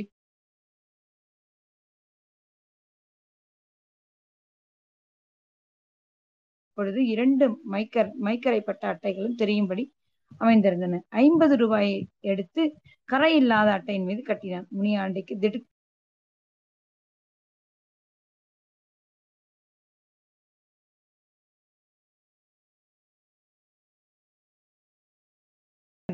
யார் யா இவன்? நோட்டம் பார்த்தபடியே அட்டையை திருப்பி போட்டான். ஜோக்கர் படம். ஜெயிப்பு. நூறு ரூபாய் கொடுப்பா. முனியாண்டி. டபாய்க்கு தொடங்கி விட்டான். டேங்கோ நானும் அப்பம் போட்டாச்சு பார்த்துக்கிறேன் என்னடா முறைக்கிறேன்? கூட்டத்தில் இருந்த அவன் கூட்டாளிகள் ஒருவனை கோபத்துடன் தள்ளிவிட்டான். கூட்டம் கலைந்தது சலசலம். ஜெயித்தவன் விடவில்லை. பணம் கேட்டுக்கொண்டே இருந்தேன். என்ன சார்? திருப்பியும் ஒரு நான் சரியா பார்க்கல. என்னத்த பார்க்கல? கண்ணுல எதுவும் இருந்துச்சா? பார்த்தேன் எட்ரா தொட்ட. ஜெயித்தவன் முனியாண்டின் முகத்தில் ஒரு குத்து விட்டான். கூட்டாளிகள் உஷாராக சேர்ந்து கொண்டு அவனுக்கு பதிலுக்கு குத்தினார்கள். முனியாண்டி சுதாரித்து கொண்டு எழுவதற்குள் அவன் தப்பி ஓடினான் டேங்கோத்தா நில்றா. விடாதடா அவனை. கூட்டாளிகளுடன் ஓடினான் முனியாண்டி. ஓடினவன் தியேட்டருக்குள் புகுந்து கொண்டான். கூட்டம் அதிகம் இருந்தது. முதல வகுப்பு சீட்டு தரும் இடம். முனியாண்டியும் அவன் கூட்டாளிகளும் மும்முரமாய் தேடுகிறார் காணும்டா. வாத்தா எங்க போயிடுவான்? எங்க போடுவான்? உள்ளதான் கிறப்பான் நல்ல குரு குருப்பா பாரு. இன்னைக்கு அவனை போட்டுறது போட்டுறதடா. படம் போடட்டும். உள்ள பூந்து தேடலாம்டா நீ போய் தாமனனை கூட்டியாடா. பணம் தொடங்கி விட்டது தாமுவும் முனியாண்டியும் கூட்டாளிகளும் உள்ளே போனார்கள். தாமுவும் முனியாண்டியும் முன் பெஞ்சில் உட்கார்ந்தவல்ல கூட்டாளிகள் நோட்டமிட்டுக் கொண்டிருந்தனர். அவர்களுக்கு டிக்கெட் கிடையாது. தியேட்டர் முதலாளியின் முதலாளி தான் மாதா மாதம் மாமூல் தர வேண்டும் தாமுவுக்கு. தவறினால் வீண் கலாட்டா தினமும் நடக்கும் படம் போடாத தியேட்டர் பொருட்களும் உருப்படியா இருக்காது. நான் கண்டினியூ பண்ணிட்டா? ஆ ஓகே தேங்க்யூ படம் ஒரு ரீல் போயிருக்கும். தியேட்டரின் ஆபீஸுக்குள்ளிருந்து அவன் வெளியே வந்தான். முதலாளி சொன்னார் பாத்துடா கச்சிதமா முடி. அவன் தொல்லை தாங்கல. காரியம் முடிஞ்சதும் தப்பிச்சிரு. ஆப்டுக்கு போற பேஜாராயிடும். அவன் உள்ளே போனான். டேய் தாமு ஏழ்ரா பின்னாலிருந்து இருந்து தோள் மீது ஒரு கை வந்தது. தூக்கியவுடன் தாமு கலவரத்தில் எழுந்து யாரென்று திரும்பி பார்த்தான். தாமுவின் அடிவயிற்றில் பெரிதாய் ஒரு அறுப்பு விழுந்தது. குடலெல்லாம் வெளியே கொட்ட சரிந்தான். முனியாண்டி ஆவேசமாய் ஓடி வந்து கோவிந்தனை கூப்பிட்டான். காமாட்சி சாப்பாடு போட்டு கொண்டிருந்தாள். டேய் தாமனனை அறுத்துட்டானுங்க. ஆஸ்பத்திரிக்கு போய்க்குது. நம்ம ஆளுங்க போலாம். எழுறா. தேட்டருக்கு தேட்டர் இன்னைக்கு அவ்வளோதான். காமாட்சிக்கு ஒன்றும் புரியவில்லை. கோவிந்தன் சாப்பிடுவதை விட்டு எழுந்து ஓடி போய் கை கழுவினான். கூரையில் சொருகி வைத்திருந்த சைக்கிள் செயினையும் சைக்கிள் கிராங்கு விலையும் எடுத்து முனியாண்டியிடம் தந்தான். கிராங்கின் ஒரு பக்கத்து பல்லையெல்லாம் எடுத்துவிட்டு வாகாய் பிடித்து கொள்ள வைத்திருந்தது. இந்தாண்ணே எடுத்துக்கிட்டு போ இதோ வந்துடுறேன். முனியாண்டி போன பிறகு காமாட்சியை பார்த்து சிரித்தான் கோவிந்தன். தாயோலிங்க இதே வேலை அறுத்து சாவட்டும். எவனாச்சும் வந்தா இல்லைன்னு சொல்லிடு. கதவோரம் மறைப்பாய் போர்த்தி கொண்டு படுத்தான். அப்பாடா என்றிருந்தது காமாட்சிக்கு. கோவிந்தலில் கோவிந்தன் எதிலும் கலக்கவில்லை என்று அவன் மீது கோபம் என்பதாக தாமுவை அறிந்தவர்கள் பேசிக்கொண்டார்கள். தாமு தேறியதே பெரிய விஷயம். அதுவே பெரிய பேச்சாக இருந்தது. தாமு அறுபட்ட அன்றே தியேட்டரின் சீட்டுகளையும் திரையையும் கொளுத்தி துவம்சம் செய்து விட்டார்கள் தாமுவின் கூட்டாளிகள். இப்போது அவன் தன்னை இப்படியெல்லாம் செய்வதற்கு அந்த கோபம்தான் காரணமாய் இருக்குமோ என்று எண்ணினாள் காமாட்சி. கூடவே தன் உடம்பு மேலும் அவளுக்கு கோபம் வந்தது. ஏன்தான் நாம் இப்படி வந்து பிறந்தோமோ? ஒரு நோஞ்சானாய் பிறந்திருக்க கூடாதா என்று நினைத்தாள். குப்புவை திடீரென காணவில்லை. தாமு கூப்பிட்டு அனுப்பிய நாளிலிருந்து அவள் வரவில்லை. என்ன ஆயிற்று என்றும் தெரியவில்லை. காலையில்தான் சின்னாத்தாய் சொன்னாள். குப்பு உள்ளே போயிருப்பதாய். இன்றோடு மூன்று நாட்கள் ஆகிவிட்டன. சின்னத்தாய் தான் துணைக்கு வந்து படுத்துக் கொள்வது பட்டினமும் இருக்கிறான். ஆனாலும் அவளுக்கு பயமாகவே இருந்தது. பட்டினம் காலையில் எழுந்து போனால் மத்தியானம் தின்ன வருவான். பிறகு இரவுதான். பஸ் நிலையத்தில் பழம் விற்பதுதான் அவன் வேலை. ஒவ்வொரு பஸ்ஸாக ஏறி இறங்கி விற்று கொடுத்தால் பழக்கடைக்காரன் பத்து ரூபாய் தந்து அனுப்புவான். பழக்கடைக்காரனும் சூரியகுலம் மாயாண்டி தான் அவனுக்கு பல தொழில்கள். பட்டினம் சில நேரங்களில் பழங்கள் கொண்டு வருவான். ஏமாற்றி எடுத்து வருவதும் உண்டு. அவனுக்கு காமாட்சியிடம் பிரியம் அதிகம். அன்று பட்டினத்தை நிறுத்திவிட்டாள். அவன் பழம் விற்க போகவில்லை. சோற்றுக்கு வழி தெரியவில்லை. இருந்த காசெல்லாம் தீர்ந்து போனது. திரும்பவும் அன்று சாயங்காலமாய் தாமு கூப்பிடுவதாய் ஒருவன் வந்து நின்றான். ஓ மாமியா துட்டு கொடுத்து அனுப்பிக்கிறாங்களாம். ஸ்டேஷன்ல தான் கீறாங்களாம் நாளைக்கு போய் இட்டாடுறாங்களாம் அதுக்கு பேச நீ வர்ற வர்ணங்கிற வர்ணங் வர்ணங்னாரு வாமா குப்பு இனியும் வரவில்லை என்றால் பயத்திலே செத்து விடுவாள். மன போராட்டமாக இருந்தது. வேறு வழியும் தெரியவில்லை. காந்தை பட்டினத்திலும் பார்த்து கொள்ள சொல்லிவிட்டு இரண்டு மனதுடன் போனாள். போன போது தா தாமு நூறு ரூபாய் தந்தான். இவனுங்க கூப்பிட்ற இடத்துக்கு போயிட்டு வந்துடு. உங்கள் மாமியா நாளைக்கு கூட்டியா வந்துடுறேன் குழந்தையும் பட்டினமும் வீட்டில் தான் வீட்டில் தானே கீறாங்க நான் பார்த்துக்கிறேன் போ குழந்தைய நினச்சின்னு போ. அது கீணும் இல்லை பெரிய ஆளு ஆளுங்கட்சி நிறைய வேலை ஆகணும். வீட்டு மனையெல்லாம் கேட்டுக்கிறேன். குழந்தைய நினைச்சுன்னு போம விஷமமாய் சிரித்தான். அவள் யோசிப்பதற்குள் தள்ளி கொண்டு போய் தயாராகி நின்ற ஆட்டோவில் திணித்தார்கள். காமாட்சி அன்றோடு செத்து விட்டது போல உணர்ந்தாள். வீட்டுக்கு வந்தபோது அவள் உடம்பு மேலேயே அவளுக்கு வெறுப்பு வந்தது. நாய் போல குதறிய கிழவன். உடல் உடம்பு முழுவதும் மலம் பூசி இருப்பது போல அருவருப்பு. கோவிந்தனுக்கு துரோகம் இழைத்த குற்ற உணர்வு. கிழவன் வெறியில் பீறிய வலியும் மனவலியும் அதிகமானது. அவள் மீதும் வாழ்க்கை மீதும் மனிதர்கள் மீதும் எல்லார் மீதும் வெறுப்பு. அடைமழையில் குமுங்கிய குடிசையால் ஆனா குடிசையாய் ஆனாள். குப்பு வந்து விட்டாள். குழந்தையை எடுத்து கொஞ்சினாள். காமாட்சியிடம் ஆதரவாய் பேச்சு கொடுத்தாள். எம்மாடி என்னை மன்னிச்சிடுறா. உன்னை இப்படி பண்ணிட்டனே. எப்படி இருந்த? பட்டணம் கூட இருந்தானா? சின்னத்தாயிட்ட சொல்லிட்டு போனனே. வந்தாளா? மூக்குறிஞ்சினாள். அவள் உடம்பு ஒடுங்கி போயிருந்தது. முகம் பொம்மி ஊதல் கண்டு மி மினுமினுத்தது. காமாட்சிக்கு அவளை கண்டதும் தான் உயிர்ப்பு வந்தது. கூடவே வெறுப்பாகவும் இருந்தது. அவளிடம் எல்லாவற்றையும் சொல்லி அழுதாள். எம்மாடி இப்படியா ஆச்சு? என் தூமை இப்படி பண்ணிட்டானே. நாம் பாவி நாம் பாவி நாம் பாவி தலையில் அடித்து கொண்டாள் குப்பு. திடுமன காமாட்சியின் காலை பிடித்து கொண்டாள். என்னை மன்னிச்சிடு தாயி அழுகை பெருக்கெடுத்தது. தாமுவை பலவாறு சபித்தாள். தன் கனவுகளும் ஆசைகளும் நொறுங்கி போனதாய் அழுதாள். அழாதையம்மா காமாட்சி செத்து போட்டா. இந்த புள்ள கோசரம் உசுரோட கீரா உடு. மரத்து போன துணியில் உறுதியாய் சொன்னாள் காமாட்சி. சின்னத்தாய் வீட்டில் காமாட்சியும் குப்புவும் உட்கார்ந்து கொண்டிருந்த போது ரெய்டுக்கு வந்து விட்டார்கள் போலீசார்கள். ராத்திரி எட்டு மணி ஆயிருந்தது. தட தடவென குடிசைகளில் நுழைந்து அகப்பட்ட பெண்களை எல்லாம் நெட்டி தள்ளி வந்து வேனில் வேனில் ஏற்றினார்கள். மிரண்டு போனாள். குப்புவும் கூட இருந்தாள். குழந்தை பட்டணம் வெளியே எடுத்து போயிருந்தான் விளையாட்டு காட்ட. போலீஸ் ஸ்டேஷனில் இறக்கி விட்டதும் திமு திமுவென நுழைந்தவர்களை வாங்க வாங்க என்றான் இன்ஸ்பெக்டர் வாய சோதா என்ன ஒரு மாசமே இந்த பக்கமே காணோம். நாங்களாம் எப்படி பொழைக்கிறதா? லாக்கப்பில் முண்டியடித்து கொண்டு போய் உட்கார்ந்தார்கள். காமாட்சி எல்லாரையும் பார்த்தாள். ஒருத்தியின் முகத்திலும் எந்த சலனமும் மிரட்சியும் இல்லாதிருப்பது அவளுக்கு ஆச்சரியமாய் இருந்தது. யசோதா எழுந்து போய் கொஞ்ச நேரம் பொறுத்து உள்ளே வந்தாள். எல்லாருக்கும் டீ வந்தது. குடியம்மா ஒன்றும் பயப்படாத. நாங்கள்லாம் இல்லை. பட்ட போகிறவளுக்கு போறவளுக்கு தட்டு கூட மறப்பதுக்கு. நம்ம தொழிலுக்கு இதெல்லாம் சகஜம். காமாட்சியை பார்த்து சொன்னால் யசோதம்மாள். கொஞ்ச நேரம் கழித்து இன்ஸ்பெக்டர் வந்தார். நோட்டம் விட்டவர் கண்களில் காமாட்சி சிக்கி கொண்டாள். இது யாரு? புதுசாக்கி இது தொழிலுக்கு பூச்சு. பாவம். வவுத்து பாட்டுக்கு வந்துட்டா. புள்ளக்காரி. அவசரமாய் கூப்பு சொன்னார் அடி தேவுடியாலே தொழிலுக்கு வந்த பிறகு பூசென்ன பழசென்ன? ஏய் இங்க வாம. வானாயா குப்பு அவசரமாய் அவன் கால்களை பிடிக்க வந்தாள். அடி மூடு நீ இருடி. விட்டனா இங்கேயே பூடுவ. கேஸ் எழுதிடுவேன் போலீஸ்காரன் ஒருவனை கூப்பிட்டு பக்கத்து லாக்கப்புக்கு காமாட்சியை கூட்டி போக சொன்னார் இன்ஸ்பெக்டர்.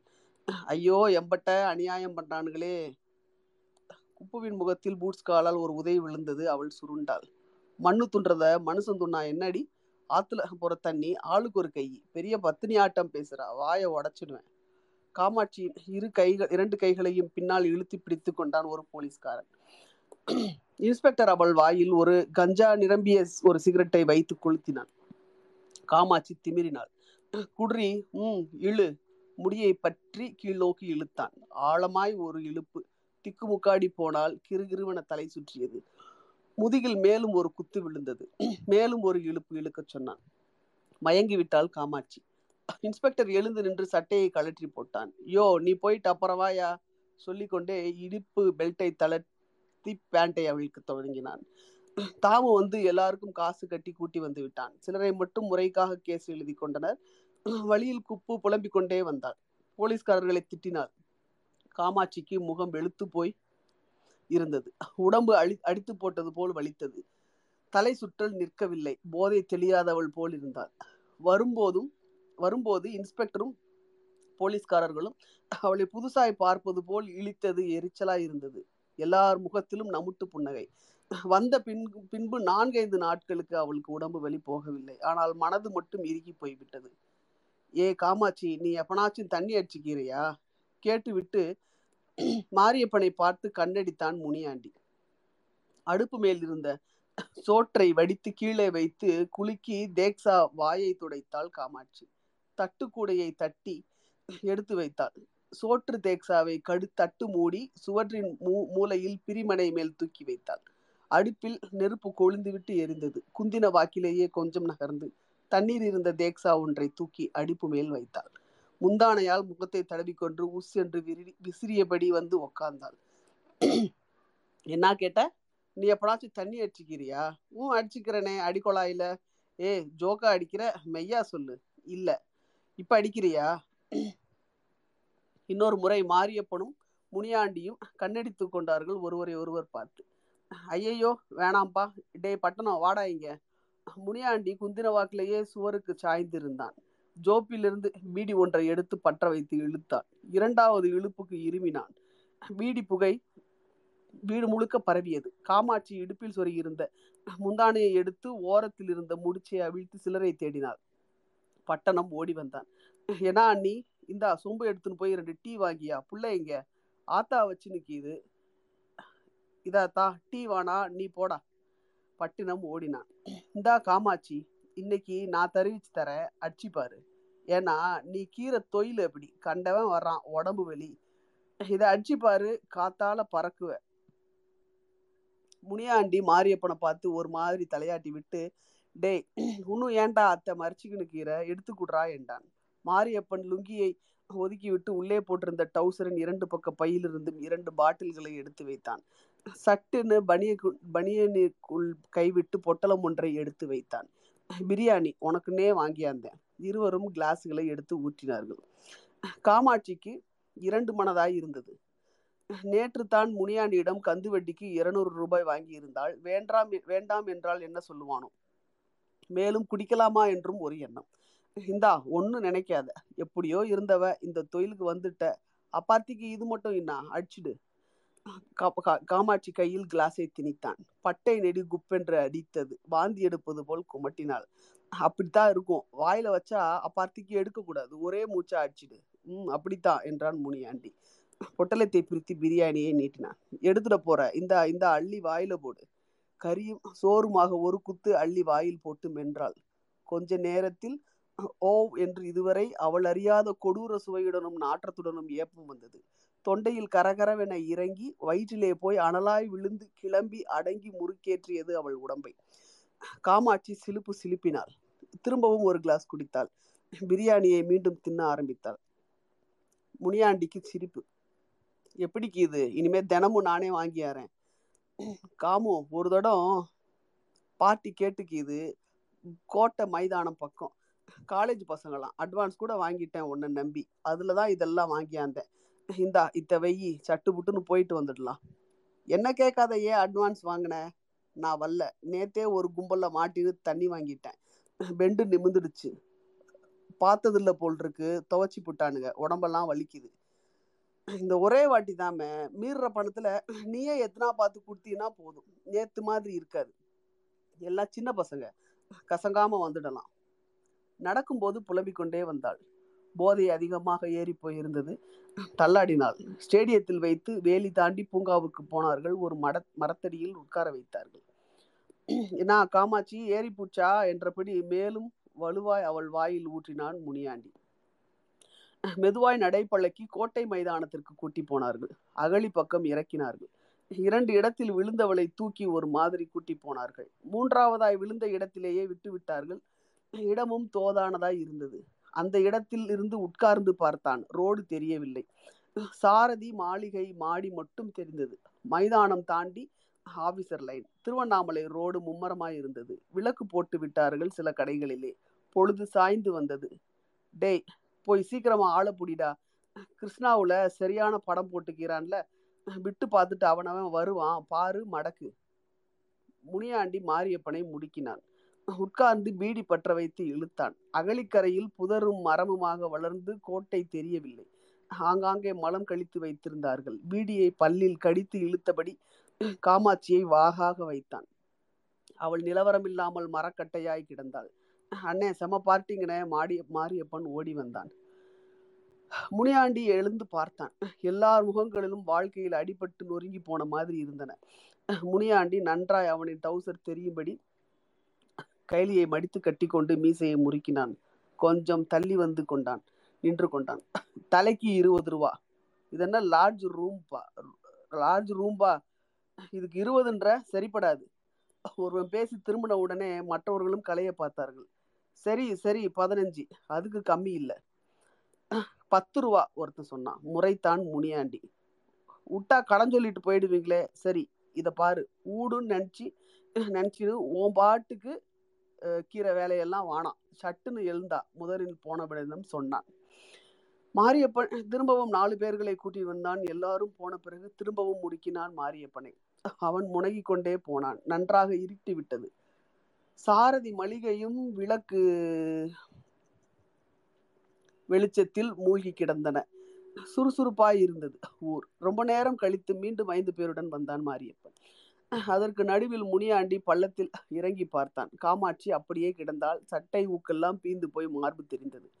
சேலை இடுப்பில் சுருண்டு சேர்ந்திருந்தது. மசமசவன் அந்த இருட்டிலே அவளை அலங்கோலமாய் பார்க்க பாவமாய் இருந்தது முனியாண்டிக்கு. தானும் போக வேண்டும் போல் இருந்தது. என்ன உடம்புப்பா பாவம் எங்கேயோ இருக்க வேண்டியவ. வந்தவர்கள் போன பிறகு முனியாண்டியும் மாரியப்பனும் காசு எண்ணினார்கள். மூணு நாளைக்கு கவலை இல்லை என்றான் முனியாண்டி. இந்தா ஒன்க்கு என்று இருபது ரூபாய் தந்தான் முனியாண்டி. இன்னும் கூட்டியாரியா? என்றான். வானா அண்ணன் தாங்க மாட்டா. இப்ப தெரியாது. நாளைக்கு அவளால் எழவே முடியாது. சரி சரி நீ போறியா? மாரியப்பன் அந்த இருட்டில் வெட்கப்படுவது தெரிந்தது. வானாண்ணே ஒம்பல. சரி இரு நானும் வரேன். முனியாண்டி எழுந்து கீழிறங்கி போனான். கொஞ்ச நேரத்திற்கு பிறகு மாரியப்பனை கூப்பிட்டான். காமாட்சியின் துணிகளை சரி செய்தான். கொஞ்சம் தூக்குடா தோல் போட்டுக்கிறேன். வீட்ல கிடத்திட்டு போயிடலாம். யாருன்னா கேட்டா தண்ணி அடிச்சுன்னு உளுந்துட்டு இருந்தான்னு சொல்லு. தலைமுடி பிரித்து முனியாண்டி முதுகு பக்கம் தொங்க பிணமாட்டம் கிடந்தாள் காமாட்சி. முனியாண்டியின் தோளில் இரண்டு பேர்களும் இருட்டில் நடந்தார்கள். காமாட்சிக்கு சுந்தரி மீது ஒரு தனி பிரியம். ஒடிசலான தேகத்துடன் கலையான முகம் சுந்தரிக்கு. அழகாய் பேசுவாள். ஆங்கில வார்த்தைகள் வந்து விழும் அவ்வப்போது. ஆனாலும் அவள் சகஜமாய் எல்லாருடனும் பேசி காமாட்சி பார்த்ததில்லை. இந்த நாள் வரையிலும் கூட அவள் காமாட்சியுடன் இயல்பாய் பேசியதில்லை. ஒரு முறை மட்டும் அவள் காமாட்சி மேல் பரிதாபப்பட்டு பேசினாள். பெண்ணா பிறக்கிறதே பாவம் அக்கா. ஆண்டவன் இருக்கானே பொல்லாத கன்னிங் ஃபெல்லோ உன்னை நினைச்சா பாவமா இருக்கு. பேசாம நீ கிராமத்திலேயே இருந்து கூலி வேலை செஞ்சு பொழைச்சிக்க கூடாதா? இங்கே ஏன் வந்த? தலையெழுத்து பெரிய தலையெழுத்து. கோவிந்தன் எனக்கு ரொம்ப பிடிக்கும். பாவனி. அத்தையெல்லாம் சொல்லி மனசை ஏன் கிளற சும்மா இரண்டு பேரும் கண்டோன்மெண்டில் சுற்றினார்கள். இரவு பத்து மணிக்கும் மேல் இருந்தது. கண்டோன்மெண்டில் விளக்குகள் சோகையாய் எரிந்தன. கருவாட்டு கட்டுகளின் நாற்றம் சகிக்கவில்லை. ரயிலில் வந்தவை.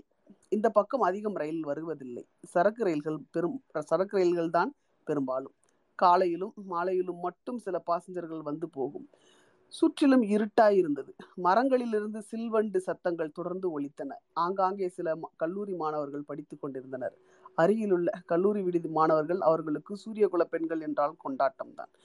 கிண்டல் அடிப்பார்கள் ஆனால் ஒருத்தனும் வரமாட்டான். வந்தாலும் நோய் வந்து வந்துவென பயந்து சாவான். சுந்தரி ஓரமாய் இருட்டில் சிறுநீர் கழிக்கும் ஒருவனை பார்த்து சிரித்தாள். அவசர அவசரமாய் அவன் அப்படியே ஓடினான். காமாட்சி சிரித்தாள். சில பெண்களை கண்டோன்மெண்ட் முன்னால் இருக்கும் ஆட்டோக்காரர்கள் சிலர் ரேட் பேசி கூட்டிக் கொண்டு பறந்தார்கள். காமாட்சிக்கு அப்படி போக பிடிப்பதில்லை. சில நேரங்களில் ஐந்தாறு பேர்களாவது சேர்ந்து கொண்டு குடிக்க வைத்து துவம்சம் பண்ணி விடுவார்கள். உடம்பு தாங்காது. உடம்பு வலி போக ரெண்டு நாள் ஆகும். ஒரு மாணவனின் புத்தகத்தை எச்சி பார்த்து என்ன ஆர்கானிக் கெமிஸ்ட்ரியா? கஷ்டமா இருக்குமே என்றாள் சுந்தரி. காமாட்சிக்கு ஆச்சரியம். அவனும் ஆச்சரியமாக பார்த்தான். படிக்க தெரியுமா? என்றான். பெரிதாய் புன்னகைத்தாள் சுந்தரி. நானும் காலேஜில் கெமிஸ்ட்ரி தான் எடுத்தேன். ரெண்டாவது வருஷம் ஓடி வந்துட்டேன். சாரி கேட்கவே ரொம்ப ஆச்சரியமா இருக்கு. ஆமா ஏன் ஓடி வந்துட்ட? பேர் என்ன? உடனே என் பரிதாப கதையை கேட்க துவங்கிருவீங்களே. இதுதான் வேணாம். சுந்தரியும் காமாட்சியும் அங்கிருந்து வந்து விட்டார்கள். காமாட்சிக்கு ஆச்சரியம் தாழவில்லை.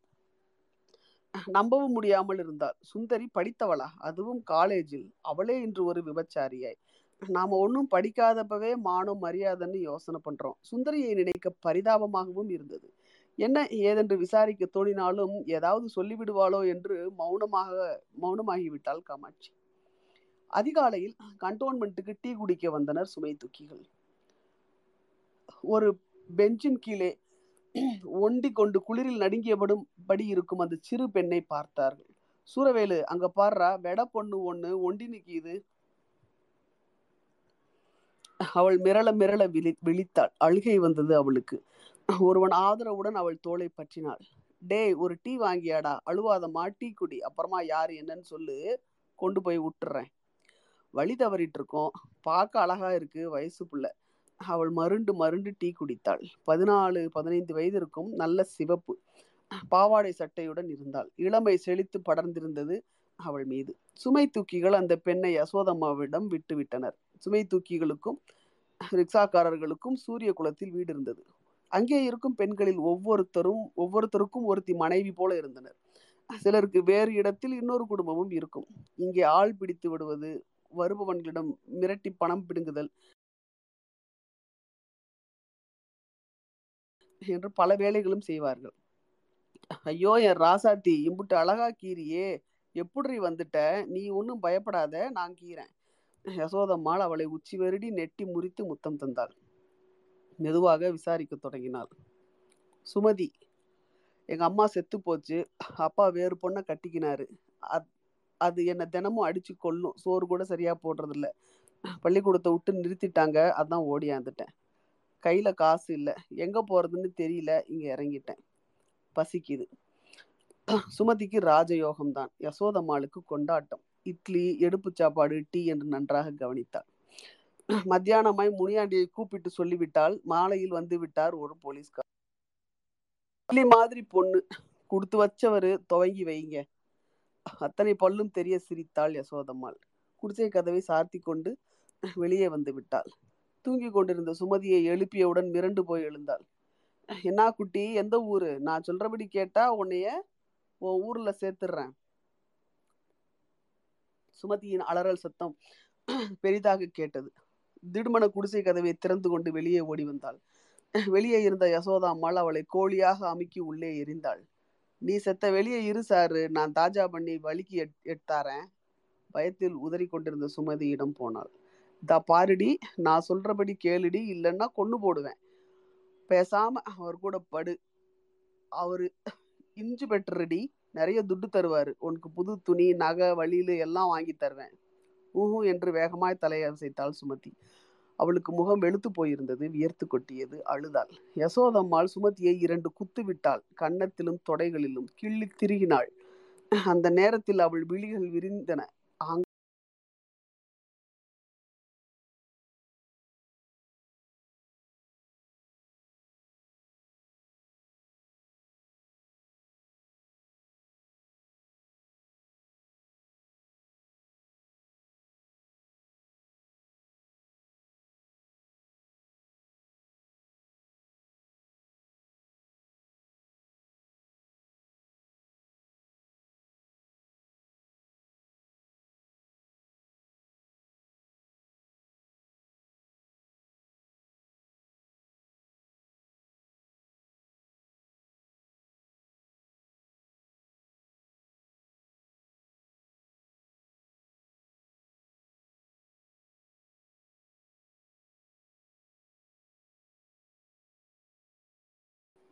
சாம்பல் இருட்டிலும் சுமதியின் முகம் உயிர் பயத்தின் தவிப்பில் இருப்பது நன்றாய் தெரிந்தது. லேசாய் நடுங்கிக் கொண்டிருப்பது போல் இருந்தது சுமதியின் உடம்பு. நீ போ பாய். நான் அனுப்பி வைக்கிறேன். அவர் தயங்கினார். அல்லா சத்தியமா சொல்றேன் பாய். நானும் மனுஷி தானே. போ. இதை பார்த்தாலே வவுரெல்லாம் பத்திக்குது. பாவம் யார் பெத்த புள்ளையோ? தயங்கி தயங்கி போனார் பெரியவர். ஓடி போய் ஒரு துப்பட்டியை எடுத்து வந்து அந்த பெண்ணை தனக்காய் இழுத்து இருவருக்குமாய் போர்த்தி நடந்தால் காமாட்சி. சுமதி பயத்தில் அவளோடு ஒட்டி கொண்டாள். கண்டோன்மெண்ட்டின் கடைசி பெஞ்சில் சுமதியுடன் உட்கார்ந்திருந்தாள் காமாட்சி. விடிந்து விட்டிருந்தது. இன்னும் ரயில் ஏதும் வரவில்லை. ஐந்தரைக்கு ஒரு ரயில் போவது தெரியும் அவளுக்கு. சுமதியை பார்க்க பார்க்க அழத் தோன்றியது காமாட்சிக்கு. ஒரு நரகத்திலிருந்து அவளை மீட்டு அனுப்பிவிட வேண்டுமே என்ற தவிப்பில் மனசு அடித்து கொண்டது. படபடப்பாய் இருந்தாள். ஒவ்வொரு முறையும் மரக்கட்டையாக முகம் தெரியாத ஆண்களுடன் படுத்து எழும்போதெல்லாம் அவள் உணர்வுகள் சொல்ல முடியாதவை. ஊமையாய் மனசு அழும் அருவருப்பாய் இருக்கும். அவன்களின் சகிக்க முடியாத நாற்றம் சிலரின் வெறித்தனம் சிலரின் அசிங்கமான ஆசைகள். இந்த உடம்பை ஏன் படைத்தான் ஆண்டவன்? அதில் உணர்ச்சி ஏன் இருக்கிறது? இதுவரை அவளை ஒருவன் கூட ஒரு உயிராக எண்ணியதில்லையே. பயன்படும் பொருள் பொழுதுபோக்கு சாதனம். இவன்களுக்கு மனைவி குடும்பம் என்று இருக்கும் தானே. ஏன் இங்கு வருகிறார்கள்? வந்தாலும் இவன்கள் ஆண்கள். நாங்கள் போனால் மட்டும் தேவடியாள். சேரியை விட்டு அவள் டவுன் பக்கம் போய் வரும்போதெல்லாம் எல்லா கண்களும் தன்னையே பார்க்கின்றதோ என்று கூசி போயிருக்கிறாள். ஆயிரம் பேர்களில் கூட தான் மட்டும் அடையாளம் கண்டுகொள்ளப்படுவது எப்படி என்பதுதான் அவளுக்கு இதுவரை தெரியாதது. அந்த சேரியே அவளுக்கு ஒரு நரகமாய் தெரிந்தது. பாவம் அதன் மக்கள். நூற்றுக்கு மேலாக விபச்சாரிகள். தொழிலாக தொழிலாய் உடம்பு உடம்பை விற்று வாழும் அவலம். ஒவ்வொருவருக்கும் ஒரு கதை உண்டு. காமாட்சிக்கு பல பேரின் கதைகள் தெரியும். ராணி புருஷனை விட்டு ஓடி வந்தவள். கூட்டி வந்த இன்னொருத்தனும் விட்டு விட்டான். சின்ன தாய் கல்யாணத்துக்கு முன்பே பிள்ளை பெற்று வீட்டை விட்டு ஓடி வந்தவள். காதலனாய் கைவிடப்பட்டவர்கள். இப்படி எத்தனை எத்தனையோ. எல்லாருக்கும் இந்த சேரி புகலிடம் சடை பண்ணை.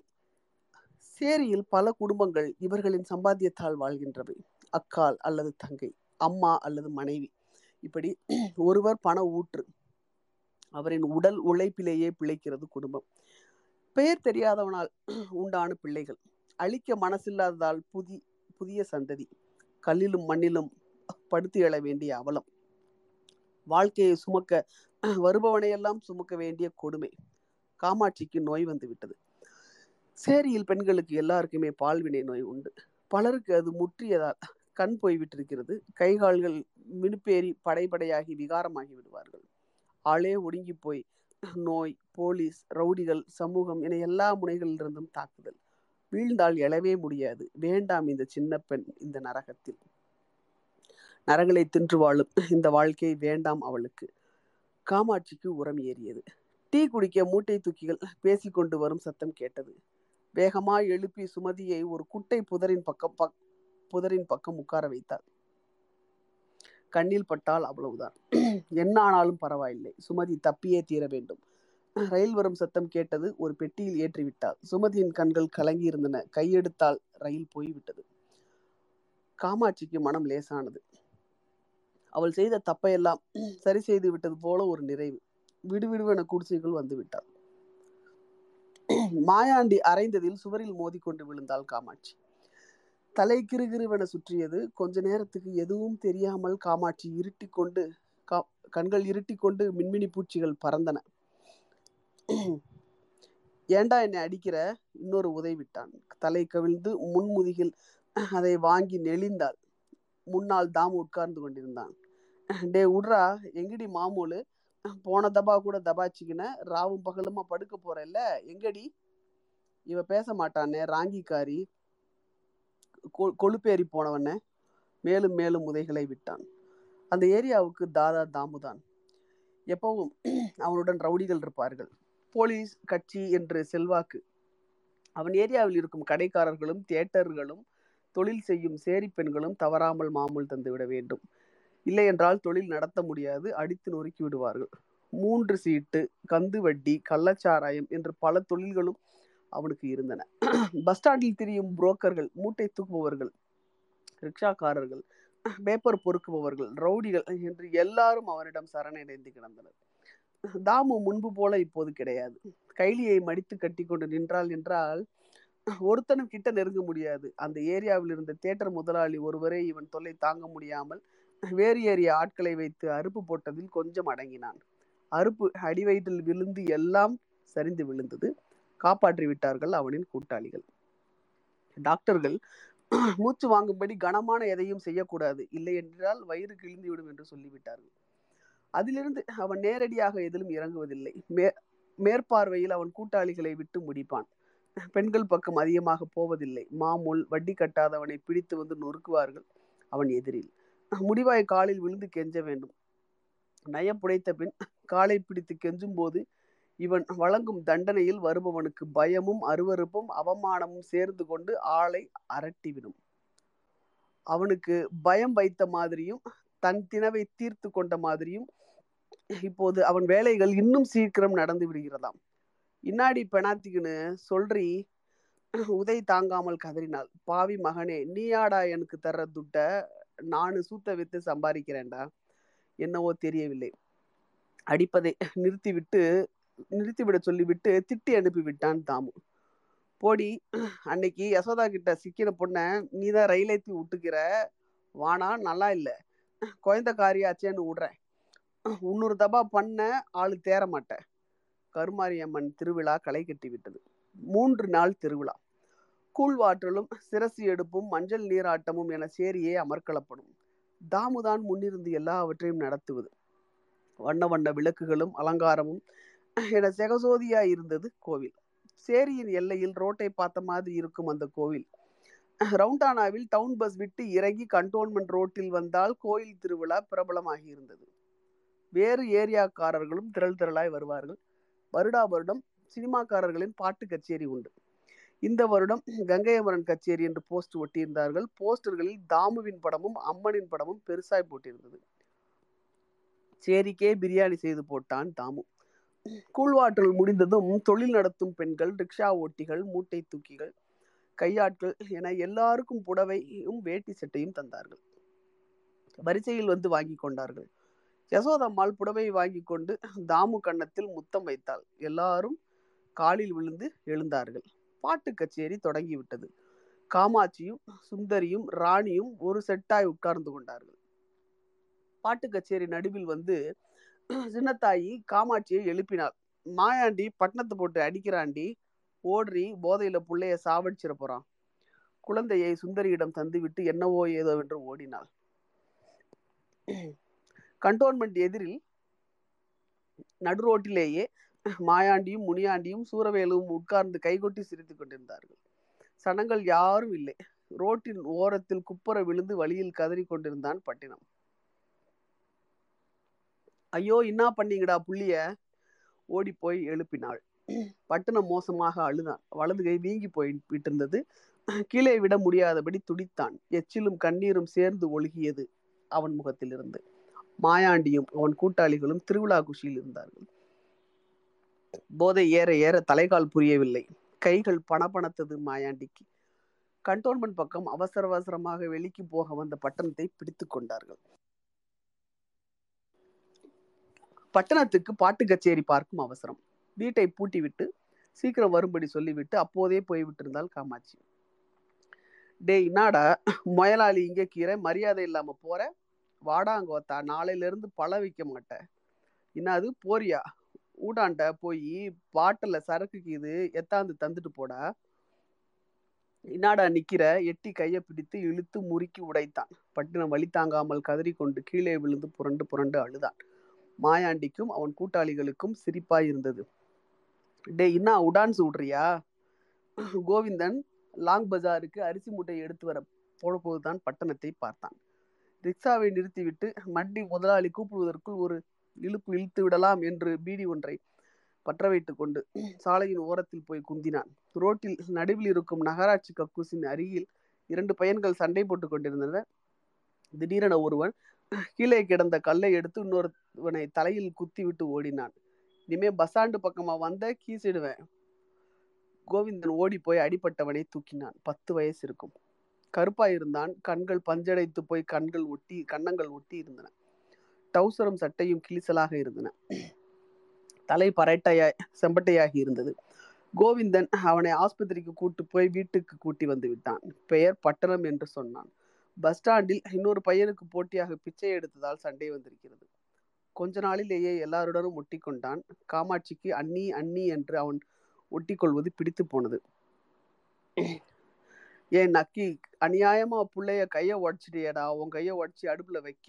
நீ விளங்குவியாடா தேவையா பையா? ஆவேசமுடன் கத்தினாள். கீழே கிடந்த கல்லை எடுத்து மாயாண்டி தலையிலே குத்தினாள். அவன் முடியை பிடித்து உலுக்கி கீழே தள்ளி உதைத்தாள் காமாட்சி. கூட்டாளிகளை கூட்டிக் கொண்டு மாயாண்டி காலங்காத்தமே காமாட்சியின் குடிசை எதிரிலே வந்து விட்டான். டே டே வாடி வெளிய. போதையில கீரன் அடிச்சியா? இப்ப வாடி வெளிய தேவடியா?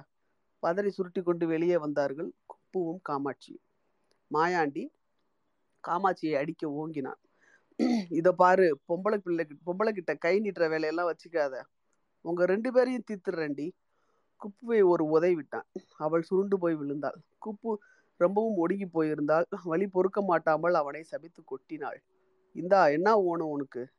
ராத்திரி என்னை அடிச்சியே. ருஸ்தமாவ கீரவ எந்துட்ட வெயிடி. நாளைக்கே வீசிடுறேன் போ. அடி இப்போ வெயிடினா இவனிடம் ஒன்றும் வேலை நடக்காது போலிருந்தது. கோபத்தில் ஜகா வாங்கி அடிக்க நின்றான். சேரி ஜனங்கள் கூடியிருந்தும் யாரும் பேசவில்லை. பேசவும் முடியாது. மாயாண்டி தாமுவின் வலது கை.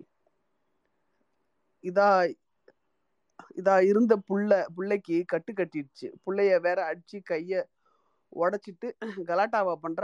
அவனை யாருடி அடிச்சாங்க? பேமானி கீழே உளுந்து உடச்சிக்கின்னு ஃபிலிம் காட்டுறீங்களா? இதெல்லாம் வேலைக்கு ஆகாது. டேய் உள்ள பூந்து எல்லாரையும் வெளியே எடுத்து போடுங்கடா. திமு திமுவென குடிசைக்குள் நுழைந்து பொருட்களை வீ எடுத்து வீசினார்கள். கதவை பீத்தி எரிந்தார்கள். ஓலையெல்லாம் பிடுங்கி வீசினார்கள். கொஞ்ச நேரத்தில் வீடு குட்டிச்சுவராய் நின்றது. காமாட்சியினால் ஒன்றும் செய்ய முடியவில்லை. அவர்கள் நாலைந்து பேர்கள் போதையில் எதையும் செய்ய தயாராக வந்திருக்கின்றனர். காமாட்சி வாய்க்கு வந்தபடியெல்லாம் திட்டினால் குப்பு மண் வாரி தூற்றி சவித்தாள் குழந்தைக்கு நெருப்பாய் கொதிக்கிறது காய்ச்சல். குழந்தை பாதியாகி விட்டான் காமாட்சிக்கு பயமும் சோகமும் நெஞ்சிலே அப்பிக்கொண்டது இரண்டு நாளானது சாப்பிட்டு ராத்திரியில் கொசு தொல்லையும் எந்நேரமும் பக்கத்திலிருந்து குடலை பிடுங்குகின்ற மாதிரி அடிக்கும் மூத்திர கவிச்சியும் தாங்கவில்லை. அவர்கள் இப்போது பஸ் ஸ்டாண்டுக்கு வந்து விட்டார்கள். முதலில் எங்கு போவது என்று தெரியவில்லை. பட்டினம் தான் இந்த யோசனையை சொன்னான். கொத்தா இந்த ஏரியாவில் எங்கேயும் இருக்கக்கூடாது. அப்படி இருந்தீங்க மவளுங்களை தீந்தீங்க. குழந்தைன்னு பார்க்க மாட்டேன் கேவின்னு பார்க்க மாட்டேன். ஓடுங்க. மாயாண்டி எட்டு உதைத்து தள்ளினான். காரி துப்பி விட்டு லுங்கியை தொடை தெரியும்படி மடித்து கட்டி கொண்டு பீடியை ஆழமாய் இழுத்த இழுப்பு இழுத்தபடி போனான். இங்கு வந்து விட்டார்கள். வரும் வழியெல்லாம் குப்பு அரற்றி கொண்டே வந்தாள். ஐயே என் பொண்ணே என் நான் பாவிடி நான் பாவி. உனக்கு எடுத்து சீரழிய விட்ட பாவி. காமாட்சிக்கு கோபமாய் வந்தது. தூ சனிய அனாச்சாரம் கம்முனு வரியா வாய மூடின்னு கோபத்தில் கத்தினாள். இருந்த சாமான்களை கட்டி ஆளுக்கு ஒரு சாக்கு பையை சுமந்து கொண்டு போனார். காமாட்சியின் இடுப்பில் குழந்தையும் தலையில் மூட்டையும் இருந்தது. கோபத்தில் நடந்தாள். பட்டணம் ஒற்றை கையுடன் பாய் தலையணைகளை சுமந்து வந்தான். பஸ் நிலையம் புதிசாய் கட்டியது. இவ்வளவு பெரிய நகரத்துக்கு இப்போதுதான் கட்டியிருந்தார்கள். ஏகப்பட்ட பஸ்கள் வந்து போகும் இடம். கடைகளும் சைக்கிள் ஸ்கூட்டர்களும் விடும் இடத்தில் ஒரு மூலையிலே ஒண்டி கொண்டனர். பக்கத்திலேயே நகராட்சியின் கக்கூஸ்கரிடம் இருந்தது. அதில் போகாமல் சில பேர் சுவரோரம் அவசரத்தில் சிறுநீர் கழித்து போகையில் இவர்கள் மேலேயே தெரித்தது. இரவில் கொசுவும் குளிரும் நாற்றமும் தூங்க விடாமல் செய்தன. அங்கே பகலில் ஒரு கிளவி சோறு விற்றாள். மூட்டை தூக்கிகளும் பஸ் புரோக்கர்களும் ரிக்ஷாக்காரர்களும் கிளவியிடம் வாங்கி தின்று கொள்வது கூடையில் துணி மூடி எடுத்து வந்து சோறை குழம்பு விட்டு பிசைந்து உருட்டி கை கையில் வைப்பார் வெறும் இலையிலே இலையிலோ அழுக்கேறி கருத்த பிளாஸ்டிக் நொறுங்கி போன அலுமினிய தட்டு போல ஏதாவது ஒன்றிலே கூட வாங்கி தின்னலாம். சில நாட்களில் மீன் குழம்பு கறி குழம்பு என்று பச்சை கவிச்சி நாற்றமுடன் இருக்கும் விலையும் அதிகம் அதற்கு. ஒரே நிமிஷம்.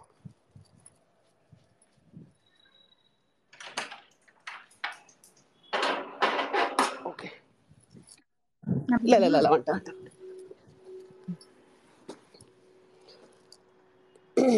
ஓகே கவர்மெண்ட் ஆஸ்பத்திரியில் தனக்கும் குழந்தைக்கும் ஊசி போட்டு கொண்டு வந்தாள் காமாட்சி.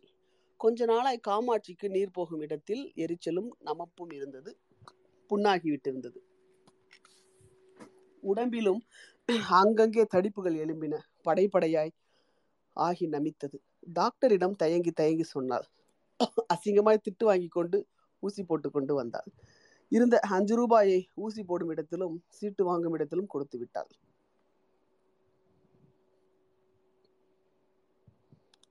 கையில் காசு எதுவும் இல்லை.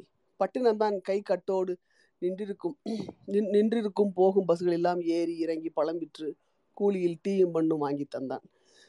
நன்றாக இருட்டி விட்டது. மத்தியானம் சூரியகுலம் போன குப்பு இன்னும் வரவில்லை. ஏதாச்சும் வாங்கியறேன் என்று போனால் இன்னும் காணோம். குழந்தைக்கு காய்ச்சல் விட்டு விட்டு வந்தது. காசு இருந்தால் வேறு டாக்டர் யாரிடமாவது தூக்கி போகலாம். பட்டினம் பிள்ளைய பார்த்துக்க இதை வந்துடுறேன். ஆத்தா வந்தா கோட்டை மைதானத்துக்கா போய்க்கிறேன்னு சொல்லு. மைதானம் இருட்டில் இருந்தது. உள்ளே ஆள் நடமாட்டம் அவ்வளவா இல்லை. தெற்கு மூலையில் பூங்காவுக்குள் நுழைந்து தர்காவை ஒட்டி சாலைக்கு வந்து போய் கொண்டிருந்தார்கள் சில சனங்கள். மைதானத்தில் நடுவிலே வந்து நின்று கொண்டிரு நின்று கொண்டு யாராவது வருகிறார்களா என்று பார்க்க தொடங்கினாள். பத்து ரூபாய் தந்தா வந்தால் கூட போதும். தன்னை தாண்டி போன இரண்டு ஆண்களை பார்த்ததும் வரீங்களா? என்றாள். அவர்கள் திரும்பி பார்க்காமல் வேகமாக நடந்தனர். ஒம்போதுங்களா? அவர்களுக்கு கேட்கும்படி முனகினாள். அவளை பார்த்ததும் நின்ற ஒருவனை கண்டதும் வசமாய் அவன் சிக்கி கொண்டதாய் நினைத்து கொண்டாள். இருபது ரூபா. முதுகுக்கடியில் சரியான கூர்முனை கல் கிடந்து குத்தி எடுத்து விட்டது வலி. அவரிடம் வந்த சாராய நாற்றமும் வேர்வைக்கு உச்சியும் சகிக்க முடியவில்லை. பிறகு காசு இல்லை என இழித்தான் அவன். அவன் சட்டையை கொத்தாக பிடித்து சட்டை பையில் கையை விட்டு துளவினான். துளவினாள். பத்து ரூபாய் சிக்கியது. போடாங்கோ பேமானி. இதுக்கு உங்க அக்கா தங்கச்சி கிட்ட போறது போய்விடலாம் என்று நினைத்த போது சாப்பாடு நினைவு வந்தது. இன்னொருவனுக்காக நின்றான். அருகில் ஒருவன் வருது தெரிந்தது. வரீங்களா சார்? பத்து ரூபா தான். ம். அதுக்கு தான் நான் வந்தேன். என்னையே கூப்பிடுறியா நீ? அவள் முடியை கொத்தாக பற்றி இழுத்து நடறி வண்டிக்கு என்று நெட்டி தள்ளினான் மப்டி உரு உடுப்பில் இருந்த போலீஸ்காரன். ஜெயிலுக்கு காமாட்சியை பார்க்க போயிருந்தாள். குப்பு குப்புவை பார்த்ததும் அழுதாள். புள்ள எப்படிக்கு இது எடுத்தார்லையா? அவள் கண்கள் அலைந்தன. அவனை பார்த்துட்டியானா புள்ள நினப்பாயிடும். இங்க இருக்க தவிச்சு போயிடுவ. அதான் தூக்கியார்ல. பட்டணம் பார்த்துக்குவான். பட்டணத்தை பத்தி விசாரித்தாள். நான் தான் வந்துடுறேன்ட்டு போனனே. நீ அதான் காட்டியும் என்னத்துக்கு போன? புது இன்ஸ்பெக்டர் வந்துக்கிறானா வகை தெரியாம வந்து மாட்டினிக்கிறியே மெதுவாக சொல்லி மூக்கை சீந்தினாள் வாங்கி வந்திருந்த வாழைப்பழத்தையும் பிஸ்கட் பொட்டலத்தையும் கொடுத்தாள். குப்பு வெளியே போவதற்கு முன் சொல்லி அனுப்பினாள் காமாட்சி. புள்ளே பத்ரம் எம்மா அவனுக்கோசரம் தான் நான் கீறதே. இந்த பாடெல்லாம் அவனுக்காகத்தான். அடுத்தாட்டி வரும்போது அவனை எடுத்தா. கவனமாவே கீது குப்புவுக்கு அழுகை தாங்கவில்லை. கண்ணீர் முட்டியது. உதட்டை கடித்து கொண்டு வந்து விட்டாள். வரும் வழியெல்லாம் ஒரே நினைப்பாக இருந்தது. குழந்தையை அனாத ஆசிரமத்தில் விட்டுடலாமா? என்றால் ஒரு முறை குப்பு. காமாட்சிக்கு கண்கள் சிவந்து விட்டன. விழிகளை உருட்டி முறைத்து கத்தினாள். என் பிள்ளைய அனாதையா போட்டுட்டு இங்க எந்த இதுக்கு? இன்னொரு முறை இப்படி சொல்லாத. ஆவேசமாய் மார்பில் தட்டி கொண்டு சொன்னாள் காமாட்சி. என்ன நினைத்து கொண்டாளோ? அவனை வாரி எடுத்து முத்தமலை பொழிந்து இறுக்கமாய் அணைத்து கொண்டாள். அவள் கண்களில் இருந்து தாரை தாரையாய் கண்ணீர் ஒழிந்தது. குப்புவுக்கு ஒரு மாதிரி ஆகி போனது. ஏன் கேட்டமோ என்று நினைத்து கூசி குறுகி போனாள். அப்போது ஒரு முறை டவுன் பக்கம் போய்விட்டு வரும்போது போலீஸ் காலனி முக்கில் குப்பை தொட்டியில் ஹார்லிக்ஸ் பாட்டில் பெட்டி ஒன்று அசைவதை பார்த்தாள் காமாட்சி தானாய் அது எப்படி அசையும்? உள்ளே குப்பை இருந்தால் நாய் ஏதாவது இறங்கி இருக்குமோ என்று நினைத்தாள். ஆனாலும் இருக்காது என்று ஒரு எண்ணம். அருகிலே போய் பார்த்தவுடன் அதிர்ந்து போனாள். பச்சை குழந்தை பிறந்து சில மணி நேரங்களே ஆகியிருக்கும். சனங்கள் கூடிவிட்டனர். அழுவதற்கு கூட தொண்டையின்றி கரைந்தது குழந்தை. ஆளாளுக்கு பேசத் தொடங்கினர். காமாட்சிக்கு என்ன செய்வது என்று தெரியவில்லை. எந்த தேவடியா செஞ்சிருப்பா? என்ன பேய் மனசோ அவளுக்கு? இப்படி பண்றவ படுக்கிறதுக்கு முன்னாடியே யோசனை பண்ணி யோசனை பண்ணியிருக்கணும். ஆளாளுக்கு ஒன்று சொன்னார்கள். ஒன்றும் புரியாமல் விழித்தாள். பிறகு குழந்தையில் ஏதோ மாற்றம் தெரிவதை உணர்ந்தவள் உற்று பார்த்தாள். குழந்தையின் உயிர் அடங்கி இருந்தது ஆட்களின் உதவியுடன் அதை புதைத்து விட்டு வந்த பின் பல நாட்களும் அவள் மனசில் ஆற்றாமை தீரவில்லை. என்ன மனசு இருக்கும் இதை செய்தவளுக்கு? சேரியில் பல பெண்கள் இப்படித்தான் செய்கின்றனர் என்பதை அறிந்தபோது மேலும் அதிர்ச்சியாக இருந்தது அவளுக்கு. அப்படியே வளர்ந்தாலும் அப்பன் பேர் தெரியாமல் தாய் ஒரு தேவடியால் என்ற பட்டத்தோடு மீண்டும் ஒரு இருட்டு வாழ்க்கைக்கு போகும். அழுக்கிலேயே உழலும். இல்லை என்றால் நடுவில் அம்மாவுக்கு வந்த நோயாலோ மற்ற நோய்களாலோ செத்து போகும். அதையெல்லாம் பார்த்து சளிப்படைந்து புழுங்குவதை விடவும் மனதை பாறையாக்கி கொண்டு பிறந்தவுடன் வீசி எறிவதே மேல் என்று நினைத்தார்களோ என்னவோ. ஜெயிலில் இரவிலே படுக்க முடியவில்லை. கொசுக்களும் மூட்டை பூச்சியும் போட்டி போட்டுக்கொண்டு ரத்தம் பிடுங்கி எடுத்தன. ஒவ்வொரு இரவும் நரகமாய் கல கழிந்தது. சதா குழந்தை நிலப்பும் கோவிந்தன் நினைப்பும் கிராமத்து வாழ்க்கையும் மாறி மாறி வந்து மனதை குத்தி கிழித்தன. நினைவுகளின் நெருப்பில் மூச்சு திணறினால் திடீர் திடீரென பிளிய பிளிய அழுதாள். நோய் முற்றிவிட்டது போலிருந்தது நமைச்சலும் வலியும் தாங்க முடியவில்லை. சீழ் வைத்து விட்டிருந்தது. சொரிந்து சொரிந்து இரத்த கண்கள் திறந்தன. செத்து தொலைக்கலாம் போலிருந்தது அவளுக்கு. வெளியே வந்ததும் நேரே சூரிய குலத்திற்கு போனாள். மாயாண்டின் காலில் விழுந்து மீண்டும் குடிசையை கட்டிவிட்டதாக முன்பு உள்ளே வரும்போது குப்பு சொல்லியிருந்தார் வழியில் தெரிந்தவர்கள் விசாரித்தனர். குடிசையில் யாரும் இல்லை. குழந்தைக்காய் மனம் அலைந்தது. எப்படி இருக்கிறானோ விஷயம் தெரி எப்படி இருக்கிறானோ? விஷயம் தெரிந்து சுந்தரியும் ராணியும் வந்து விட்டனர். இந்த நேரம் பார்த்து ஆத்தா எங்க போச்சு? குழந்தையை பார்க்காம உயிரே போடுச்சு. எப்படிக்குதோ என் செல்லம் அங்கலாய்த்தாள் காமாட்சி. சுந்தரியும் ராணியும் அவளை வினோதமாய் பார்த்தனர். தயங்கி தயங்கி சொன்னாள் சுந்தரி ஏங்கா குழந்தை தவறிட்டதை ஆத்தா சொல்லலையா உன்கிட்ட? என் புள்ள போயிட்டானா? கழுத்தில் சுருக்கு போட்டு இழுப்பது போல் தலையை தூக்கி பார்வை நிலை குத்தி வாய்ப்பிழந்து அப்படியே நின்றாள் காமாட்சி. அடங்க அடங்க ரொம்ப நேரம் ஆகிவிட்டது சுந்தரிக்கும் ராணிக்கும் பயம் வந்து விட்டது மெதுவாய் நழுவ நழுவி விட்டனர். அசையாமல் உட்கார்ந்திருந்தாள் காமாட்சி. எம்மா எப்ப வந்த? அவளோடு உள்ளே வந்தாள் குப்பு. காமாட்சி கல்லாய் சமைந்து போயிருப்பதை பார்த்துவிட்டு தூக்கி வாரி போட்டது குப்புவுக்கு. காமாட்சியை உழுப்பினாள் என் புள்ள நல்லாக்கிறானா பால் குடிச்சிட்டு விளையாடுறான் தானே? காமாட்சி சிரித்து கொண்டே கேட்டாள்.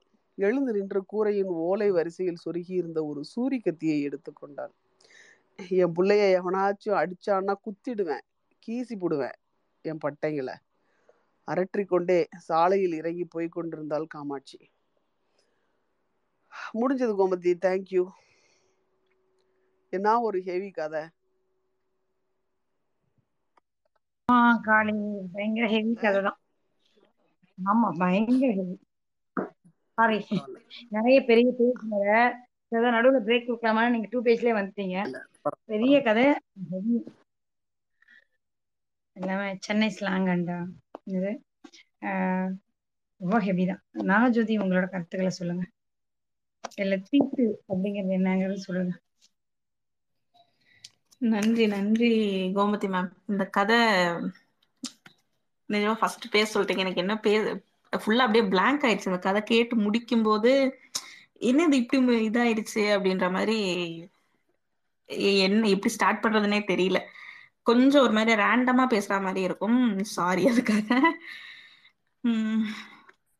ஃபர்ஸ்ட் காளி நீங்க ரீட் பண்ணது அவ்வளோ ரொம்ப அப்படியே ரொம்ப நெருக்கமா இருந்தது. நீங்க அந்த ஸ்லாங்கும் அது பா படிச்சதும் ஸ்லாங்குக்கு ஜஸ்டிஸ் பண்ணனே தெரியல நாகு. எனக்கு இப்பதான் படிக்கிறேன். இப்பதான் ஃபர்ஸ்ட் டைமே படிக்கிறேன். காலையில இருந்து படிக்கணும்னு எடுத்து வச்சே முடியவே இல்லை. இப்பதான் அஸ்வி ரீடு தான் படிக்கிறேனே. எனக்கு என்னவோ ஜஸ்டிஸ் பண்ணனே தெரியல ஸ்லாங்கு. இல்ல சூப்பரா சூப்பரா படிச்சீங்க களி. அதனாலதான் அந்த அது எங்களுக்கு அப்படி மனசோட ஒட்டுனது காரணம் நீங்க படிச்ச அந்த விதம் தான். ரொம்ப அழகா படிச்சீங்க. ஃபர்ஸ்ட் அதுக்கு ஒரு பெரிய தேங்க்ஸ் காளிக்கு. ஏன்னா இந்த மாதிரி கதைகளுக்கு வந்து உயிர் கொடுக்கறது படிக்கும் போது தானே அந்த உயிர் கிடைக்குது. நம்மளா படிக்கும்போது எப்படியோ படிச்சிருவோம். ஆனா ஒருத்தவங்க படிச்சு கேட்கும்போது அவங்க படிக்கிறவங்களோட அந்த விதத்துல தான் நமக்கு அந்த கதை புரியறது எல்லாமே இருக்கு. ரொம்ப அழகா படிச்சேங்க காளி. ஓகே இந்த கதை காமாட்சி காமாட்சியை சுத்தி தான் போகுது. ஃபர்ஸ்ட் இந்த தீட்டு அப்படின்றத நான் இந்த தலைப்பு ஏன் வச்சிருப்பாங்கன்னு நான் யோசிக்கிறேன்னா ஆஹ், இந்த சமூகத்துல எப்படி இந்த கட்டுப்பாடுகள் இருக்குல்ல? ஒரு விளிம்பு நிலை மக்கள் இது வந்து ஃபுல்லா நம்ம பேசுறது இந்த கதையில நான் முழுக்க முழுக்க பார்த்தது வந்து விளிம்பு நிலையில இருக்கிற மக்களோட வாழ்வியல். அந்த வாழ்வியல்ல என்னெல்லாம் இருக்குது? இந்த மாதிரியான மக்களுக்கு இந்த சமூகத்துக்கும் அந்த மக்களுக்கும் இடையில் இருக்கும் உறவு எப்படி இருக்கு? இந்த மாதிரி நிறைய விஷயங்களை சொல்லிட்டு இருக்கு. இந்த சமூகத்துக்கு அதாவது இந்த பெரும்பான்மை சமூகம்னு சொல்லப்படுற இந்த சமூகத்துல இருந்து அந்த மக்களை பார்க்கும்போது அவங்க ஒரு தீட்டுன்ற மாதிரி பாக்குறாங்களோ எனக்கு அந்த மாதிரியும் தோணுச்சு. இப்ப அந்த மக்களோட மனநிலையில இருந்து பார்க்காம ஒரு காமனா ஒரு பெரும்பான்மைன்னு சொல்லப்படுற இந்த இடத்துல இருந்து பார்க்கும்போது இந்த மக்களை தீட்டுன்னு சொல்றாங்க அப்படின்னு சொல்லி தோணுது.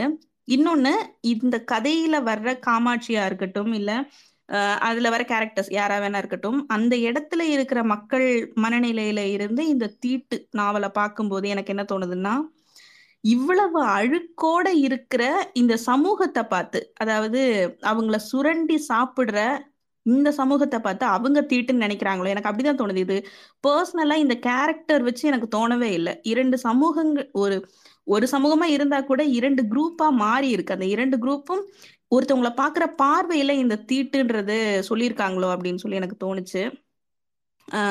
வேற எனக்கு அந்த வேற எந்த பெர்ஸ்பெக்டிவ்லயும் பர்சனலா எனக்கு தோணவே இல்லை. இந்த கதைக்கான தலைப்பு. ஃபர்ஸ்ட் வந்துட்டு சுந்தரி சுந்தரி இல்லை காமாட்சியோட கதை. காமாட்சி வந்து ரொம்ப நார்மலா ஒரு கல்யாணம் பண்றாங்க. கல்யாணம் பண்ணி ஒரு வீட்டுக்கு வராங்க. அதுலயும் அவங்களுக்கு ஒரு சில அந்த வாழ்வியலுக்கு ஏத்த ஒரு சில பிரச்சனைகள்லாம் வந்து போகுது. இதெல்லாம் இருந்தா கூட நான் மொத்தமா பார்த்தது என்ன பார்த்தேன்னா இந்த வாழ்க்கையின் ஓட்டத்துல காமாட்சியோட வாழ்க்கை எப்படி மாறி போகுது? ஒரு ஒரு வாழ்க்கை ஓட்டம் தான். இந்த ஓட்டத்துல ஒவ்வொருத்தரும் அந்த வாழ்க்கையில ஒவ்வொரு விஷயத்த திணிக்கிறதும் எடுக்கிறதும் சுரண்டுறதுமா இருக்கும்போது அந்த வாழ்க்கையே எவ்வளவு தலைகீழா மாறி போகுது அப்படின்னு சொல்லிட்டு. ஏன்னா காமாட்சி வந்து யசோதாமால பாக்க பார்க்கும்போது அதாவது அவங்க ஹஸ்பண்ட் இறந்து அந்த மரணத்துல வந்து அந்த அம்மா ஆடும்போது அவங்கள பார்க்கவே காமாட்சிக்கு பயமா இருந்துச்சு. ஒரு மாதிரி இது என்ன இப்படி இருக்காங்க? இவங்கள பத்தி கோவிந்தன் சொல்லியிருக்கிறதெல்லாம் ஞாபகம் வருது. அவங்க ரொம்ப ஆக்வர்டா ஃபீல் பண்றாங்க. இது தேவையில்லாத ஒரு விஷயம்ன்ற மாதிரி தள்ளி வச்சு பார்க்க நினைக்கிறாங்க. ஆனா ஒரு காலகட்டத்துல இவங்களோட வாழ்க்கையும் அதே மாதிரி மாறும்போது அவங்களோட அந்த மனநிலைய எனக்கு எனக்கு அதை யோசிக்கவே முடியல. அந்த மனநிலையை எப்படி இருந்திருக்கும் அப்படின்னு சொல்லி என்னால யோசிக்க முடியல. அந்த அளவுக்கு ரொம்பவே ஹெவியா இருந்துச்சு ஃபர்ஸ்ட் இதுல இங்க இருக்கிற கேரக்டர்ஸ் எல்லாமே சு ஒரு ஒரு பெண்ணை எந்த அளவுக்கு ஒரு பொருள் மாதிரி பாக்குறாங்க அப்படின்னு தான் எனக்கு தோணுச்சு. அது ஆண்களா இருக்கட்டும் பெண்களா இருக்கட்டும். இப்ப யசோதாமா அவங்களா இருந்தா கூட ஒரு பதினஞ்சு வயசு பொண்ணு தான் அந்த ஒரு சின்ன பொண்ணு சுமத்தின்னு நினைக்கிறேன் அந்த பொண்ணு பேரு. அந்த பதினஞ்சு வயசு பொண்ண ஒருத்தவங்க கூட்டிட்டு வந்து விடுறாங்கன்றதுக்காக ஓகே எனக்கு ஒரு எக்ஸ்ட்ரா ஒரு ப்ராப்பர்ட்டி கிடைச்சிருச்சுன்ற மாதிரி இவங்க பாக்குற அந்த பார்வை இருக்குல்ல. அந்த அந்த பொண்ணு வந்து ஹெல்ப்னு தான் கேக்குது. ஆனாலும் அத ஒரு ஹெல்ப் அந்த மாதிரி எல்லாம் எதுவுமே இல்லாம தான் பொழைச்சா போதும் அப்படின்றதுக்காக அவங்க அந்த மாதிரி நடந்துக்கிறது. இது எல்லாமே எப்படி இருக்குன்னா ஒரு அம்பேத்கர் ஒரு விஷயம் சொல்லுவார்ல தான் ஒரு அடிமைன்னு அந்த அடிமைக்கு தெரியப்படுத்துறதால மட்டும்தான் அந்த உரிமையை அவங்க வாங்க முடியும். அவங்களுக்கான விடுதலை அவங்க அப்பதான் பெற முடியும்னு சொல்லிட்டு. இது பெண்கள் விஷயத்திலயும் அப்படியே இருக்குன்னு தான் எனக்கு தோணுது. தான் ஒரு போகப் பொருளா பயன்படுத்தப்படுறோம் அப்படின்றத ஒரு பெண் உணர்ந்தா மட்டும்தான் அதுல இருந்து வெளியே வர்றதுக்கும் அடுத்த பெண்களை அதுக்குள்ள வரவிடாம இல்லைன்னா அதை பத்தின ஒரு ஒரு விஷயத்தை எடுத்து சொல்றதுக்குமான மனசு அந்த பெண்களுக்கு வருமோ அப்படின்னு சொல்லி எனக்கு தோணுது. சோ அந்த மனசை கொடுக்க வேண்டியது நம்மளோட கடமை அப்படின்ற மாதிரி தான் எனக்கு தோணுது. இதை இதை இந்த கதையை படிக்கும் போதெல்லாம் எனக்கு என்ன தோணிட்டு இருந்ததுன்னா இது மாதிரி இப்ப நம்ம கதையில படிச்சிட்டோம். எத்தனை பேர் இந்த சமூகத்துல இருக்காங்க? இன்னும் தன்னோட ஒரு பசிக்காக பசி கொடுமை இந்த இந்த கதையில கூட காமாட்சியோட பிரச்சனை வந்து பசி மட்டும்தான். வேற எந்த பிரச்சனையுமே கிடையாது. பசி அப்புறம் அவங்க இருக்கிற சூழ்நிலை. அந்த சூழ்நிலை ரெண்டுமே சேர்ந்து அவங்களை இந்த நிலைமைக்கு தள்ளுது. அவங்க அவங்க விரும்பி அங்க போகல.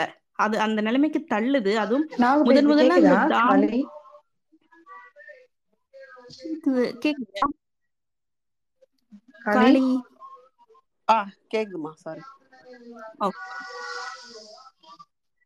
நான் பேசுறவா? ஆ, கேக்குதா காளி? நான் பேசுறது கேக்குது. கேக்குது நாகு சொல்லுங்க. பேசுறவா நானு? இல்ல கோமதி மேம் வந்து நான் பேசுறது கேக்குதான்னு கேட்டாங்க சாரி சாரி கேட்டுது கேட்டுது கேக்குது கேக்குது. நான் ஐ வாஸ் ஜஸ்ட் லிட்டில் கொஞ்சம் டிஸ்ட்ராக்டா இருந்தேன் பட் கேக்குது. Okay okay Kali okay. அத இந்த இடத்துல வந்து அந்த தாமுன்றவங்க அந்த காமாட்சி கிட்ட நடந்துக்கிற விதம் நான் உனக்கு முதலாளி மாதிரி. நீ எனக்கு கீழே தான் நீ இருக்கணும். அதாவது அதிகாரம் இருக்கிறவங்க அதிகாரம் இல்லாதவங்களை எந்த மாதிரி எல்லாம் செய்யறாங்க எந்த மாதிரி ஒரு நிலைமைக்கு தள்ளுறாங்க அப்படின்றத அந்த கையற நிலையில அவங்களால எதுவுமே செய்ய முடியாது அப்படின்ற அவங்கள பார்த்து அவங்க கிட்ட இருந்து எல்லாத்தையும் உறிஞ்சி எடுத்துக்கிற அந்த மனநிலை இருக்குல்ல இது வந்து எல்லா இடத்துலயுமே நம்மளால பார்க்க முடியும். ஒரு அதிகாரத்துக்கும் அதிகாரம் இல்லாத மக்களுக்கும் இடையில இருக்கிற ஒரு பெரிய போர் மாதிரி இந்த இந்த கதை முழுக்க எனக்கு அதான் தோணுச்சு. காமாட்சி இல்லைன்னா காமாட்சியா மாதிரி இருக்கிற அந்த மக்களுக்கு இந்த அதிகாரத்துல இருக்கிறவங்களுக்கும் நடக்கிற ஒரு போர் தான். முழுக்க முழுக்க இதுதான் இருந்தது. அந்த போலீஸ் ஸ்டேஷன் போகும்போதும் சரி. போலீஸ் ஸ்டேஷன் போகும்போது அவங்க கேக்குற ஒரு விஷயம் என்னன்னா நீ என்ன பத்தினியா? அப்படின்னு சொல்லி ஒரு விஷயம் கேட்பாங்க. இங்க ஒரு விஷயம் யா நிறைய பேருக்கு புரியவே மாட்டேங்குது. ஒரு பெண் வந்து விலை மாதுவா இருந்தாலும் கூட அவளோட விருப்பம் இல்லாம அவளை தொடுறது அப்படின்றதே அருவருப்பான ஒரு விஷயமா பார்க்கணும் ஃபர்ஸ்ட் அது மனிதத்தன்மையே இல்லாத விஷயம்னு கன்சிடர் பண்ண வேண்டிய இடத்துல நம்ம இருக்கணும். ஒரு ஒரு சமூகமா ஒரு நாகரிகமான சமூகமா நம்ம இருக்கிறோம்னா ஒரு தனிநபரின் உணர்வுகளை மதிக்கிறவங்களா இருக்கணும். அப்படி இல்லாம நீ இதுக்கு தானே வந்திருக்க இந்த தொழில் தானே நீ பண்ற அப்புறம் என்ன உனக்கு வர்றதுக்கு? அப்படின்னு சொல்லி கேட்கறதெல்லாம் ரொம்பவே இது இது எப்படி இருக்கும்னா ஒரு ஐந்தறிவு கொண்ட ஜீவன்கள் கூட இதை பண்ணாதோ அப்படின்னு சொல்லி தான் எனக்கு தோணுது. ஏன்னா எல்லாரும் சொல்லுவோம் மிருகம் மாதிரி நடந்துக்கிட்டாங்கன்னு. மிருகங்கள் கூட இந்த அளவு ரொம்ப கொடூரமா இருக்குமான்னு எனக்கு தெரியல. அந்த அளவுக்கான ஒரு அறி அறிவுன்றது கொஞ்சம் கூட இல்லாத அளவுக்கு ஒரு சமூகமா மாறிட்டு இருக்கிறதோ அந்த அந்த சமூகத்தோட பார்வை அப்படி இருக்கிறதெல்லாம் நம்ம ரொம்ப வேதனைப்பட வேண்டியது. அதை வச்சு நம்ம இதை பத்தி பேசிக்கிட்டே இருந்தாதான் இது மாறும் கண்டிப்பா. அதே மாதிரி அங்க இருக்கிற அந்த இடத்த பத்தி அவங்க எக்ஸ்பிளைன் பண்ணும்போதும் அந்த சேரி குடியிருப்பு அப்படின்றது வந்து ரொம்பவே ஒதுக்கப்பட்டு பெருசா எந்த வசதிகளும் இல்ல. அந்த சாக்கடை பக்கத்துல ஓடும் அந்த அந்த இதெல்லாம் எக்ஸ்பிளைன் பண்ணிருக்கிறது எப்படி இருக்குன்னா ஒரு சமூக அமைப்பு இந்த மாதிரி தான் இருக்கு. இவங்க இங்கதான் இருக்கணும். இப்படி இருக்கிற மக்கள் இப் இந்த இடத்துல தான் இருக்கணும் அப்படின்ற மாதிரி ஒரு விஷயத்த காலம் காலமா சொல்லிக்கிட்டே இருக்காங்க. ஏன்னா இப்ப கூட நம்ம பார்த்தா எந்த ஊர்ல சேரி ஊர். இது ரெண்டுமே பிரிஞ்சிருக்காது. அது அது வேற ஒரு விஷயம். அப்படி இருந்தும் இந்த சேரியில இருக்கிற மக்களுக்கு கிடைக்கிற வசதிகள் அப்படின்றது ஊர் தெருவுல இருக்கிற மக்களுக்கு கிடைக்கிற வசதிகள் அளவு இருக்கா? கண்டிப்பா இல்ல. ஏன்னா தண்ணி வர்றதா இருக்கட்டும். நம்ம ஒரு கணக்கெடுப்பு கூட பார்த்தோம். முஸ்லிம்கள் இருக்கிற பகுதியிலையும் சரி தலித்துகள் இருக்கிற பகுதியிலையும் சரி இந்த சுகாதார அமைப்புகள் இல்லைன்னா சு இதுல இருந்து போயிட்டு நம்ம பாக்குறது அந்த ஃபெசிலிட்டிஸ் வந்து முப்பது சதவீதம் கிடைக்கிறதே கிடையாது. அங்க போறதே இல்லை யாரும். இந்த மாதிரி எல்லாம் நிறைய இடங்கள் நம்மளால பார்க்க முடியுது. ஒதுக்கப்பட்டு இருக்கிற மக்களை தான் இந்த மாதிரி நம்மளால பார்க்க முடியுது. அந்த சமூக அமைப்பை ரொம்ப யதார்த்தமா கொண்டு வந்து எழுதியிருந்தாரு. எதுலையுமே எக்ஸ்ட்ரா வச்ச மாதிரி எதுவுமே இல்லை. ரொம்ப இதா எழுதியிருந்தாரு. இது நீ இதுதானே நீ இப்படிதானே அதனால நீ நான் என்ன செஞ்சாலும் நீ அடங்கி போடும் நீ என்னை விட வலிமை கம்மியானவங்க என்னை விட நீ அதிகாரத்துல கம்மியானவங்க அதனால நான் உன்னை அதிகாரம் செலுத்துவேன் நீ அடங்கி போகணும். இப்படின்ற ஒரு பெர்ஸ்பெக்டிவ் வந்து இது நிறைய பேருக்கு இருந்துட்டே தான் இருக்கு. அத அப்படியே ரொம்ப யதார்த்தமா இந்த கதை முழுக்க சொல்லுச்சு அப்படின்னு தான் எனக்கு தோணுது. எனக்கு இந்த கதை பார்க்கும்போதெல்லாம் சூப்பர் டீலக்ஸ் படம்லாம் எனக்கு ஞாபகம் வந்துச்சு. அதுல அவங்க அவங்க சொல்ற விஷயம் இருக்குல்ல விஜய் சேதுபதி வந்து அதுல ஒரு டிரான்ஸ்ஜெண்டரா நடிச்சிருப்பாரு. அவரு ஒரு தன்னோட பையனை காணோன்னு கேஸ் கொடுக்க போயிருப்பாரு. தன்னோட பையனை காணோம் அப்படின்னு சொல்லிட்டு போலீஸ் ஸ்டேஷன் போய் சொல்லும்போது அப்ப கூட சாரி போலீஸ் ஸ்டேஷன் போய் சொல்லும் போது இல்ல அந்த பையன் கூட நடக்கும்போது அந்த போலீஸ்காரர் வந்து கூட்டிட்டு போவாரு. நீ யார் இது? ஓம் பையனா? அப்படின்னு சொல்லிட்டு எல்லாம் கூட்டிட்டு போவாரு. அப்ப அந்த போலீஸ் ஸ்டேஷன்ல நடக்கிற விஷயங்கள் அது வந்து உனக்கு என்ன இதெல்லாம் புதுசா? அப்படின்ற அந்த கேள்வியில அவர் கேக்குறது இருக்குல்ல. இது வந்து ஒரு சாதாரண ஒரு மனிதனின் மனநிலை தான் இப்பவுமே நிறைய பேர் மாறிட்டாங்கலாம் என்னால சொல்லவே முடியல. அந்த அளவுக்கு இருக்கிற ஒரு மனநிலையோட வெளிப்பாடு இந்த கலைகள் எல்லாமே சமூகத்தோட ஒரு பிரதிபலிப்பு அப்படின்னு நான் பாக்குறேன். இன்னும் பல காமாட்சிகள் பல தாமுக்களாலும் பல போலீஸ்காரர் இந்த கதையில வந்த போலீஸ்காரர்கள் மாதிரி இருக்கிற ஆட்களாலையும் சுரண்டப்பட்டுக்கிட்டே இருக்காங்க. அந்த பெண்ணை வச்சு காசு பாக்குறதும் நிறைய அந்த இதுவும் கூட நம்ம பார்த்தோம். அப்படி காசு பார்த்துட்டு இது கீழே விழுந்துருச்சுன்னு சொல்லு. அப்படின்னா இது கிட்டத்தட்ட ஒரு பொருள் மாதிரி. அது ஒரு உணர்வு உயிர் இருக்கிற ஒரு ஒரு மணி மனுஷன்ற மாதிரி கூட பார்க்கல அப்படின்றதுதான். முழுக்க முழுக்க இது வந்து ஒரு எப்படி சொல்றது? விளிம்பு நிலை மக் விளிம்பு நிலையில இருக்கிற மக்களின் கதை அந்த கதையை ரொம்ப யதார்த்தமா கொடுத்துருக்காரு. இதுல பெரியார் சொன்ன ஒரே ஒரு விஷயம் மட்டும்தான். ஒரு பெண் இந்த சமூகத்தில் இப்போ சொல்லப்படுற விபச்சாரிய இல்லைன்னா விபச்சாரம் செய்யற தொழில இருக்கிற பெண்ணா இருந்தா அதுக்கு காரணம் அந்த பெண் மட்டும் கிடையாது. இந்த சமூகமும் பொறுப்பு. ஏன்னா அவங்களுக்கான வசதிகள் என்ன இருக்கு? அவங்களுக்கான அந்த அந்த அந்த இடத்துக்கு தள்ளுனது யாரு? அப்படின்ற ஒரு விஷயம் இருக்கு. இது எல்லாத்தையுமே யோசிச்சு பார்க்கணும். ஒரு பெண் அவளா நினைச்சிட்டா மட்டும் விபச்சாரி ஆயிட முடியாது. அவகிட்ட போறதுக்கு ஆண்கள் இருக்காங்க. அதனால பெரியார் சொல்ற ஒரு விஷயம்தான். ஒரு பெண் வந்து பல ஆண்கள் கூட போறாங்கன்னா விபச்சாரின்னு சொல்றீங்க. அப்ப அந்த பெண்கள் கிட்ட போற ஆண்களை நீங்க என்ன சொல்லுவீங்க? விபச்சாரன்னு சொல்லாமா? அப்படின்னு சொல்லி ஒரு விஷயம் இருக்கும். சோ இந்த விஷயங்கள் எல்லாத்தையுமே நம்ம பேசிக்கிட்டே இருப்போம். பேச பேச இது கொஞ்சமாவது மாறும் அப்படின்னு நம்புறேன். நானும் ரொம்ப ரேண்டமா பேசியிருக்கேன். நன்றி கோமதி மேம் கேட்டுச்சா? கேட்டுச்சு ஓகே நான் முடிச்சிட்டேன் காலியா பண்ணி கேட்டுச்சு. நடுவுல தான் நீங்க பேசுனது கேட்காம போயிடுச்சு. சூப்பர் டீல் எக்ஸ்பிரஸ் இதுல நீங்க சொன்னது கரெக்ட் தான். ரெண்டு தடவையும் ஆக்சுவலா காலையில போய் குழந்தையோட போகும்போது போலீஸ் கூட்டு போயிடுவாங்க. திரும்ப போய் போலீஸ் கிட்ட போய் குழந்தை காணோம் சொல்ல வரும்பொழுது பையன் வா உன்னதான் நான் எதிர்பார்த்துட்டு இருந்தேன். காலையிலே சரியா பண்ணாம போயிட்டேன். நீ இப்போ வந்துட்டியா? நினைச்சு பார்த்து அப்படின்னு சொல்லிட்டு ஒரு இது பண்ணுவோம். அந்த மாதிரி அந்த அப்படிதான் இருக்கும் அதுலயுமே. அது கரெக்டா ஆனா இந்த ப கதை படிக்கும்போது சூப்பர் டிலக்ஸ் ஞாபகம் வராம போகாது. ரொம்ப நாளைக்கு முன்னாடி எழுதின கதை தொண்ணூத்தி ஏழுல எழுதின கதை. இப்போ சூப்பர் டிலக்ஸ் எல்லாம் இல்லை. அப்ப படிக்கும்பொழுதுமே ரொம்ப மனசு உரு உலுக்கிச்சு. ஆனாலும் அவ்வளோ டீட்டெயிலிங் இதுல வாழ்க்கையோட கொடுமையின் பக்கங்கள்ல வந்து ஃபுல்லாவே காட்டிடுச்சு.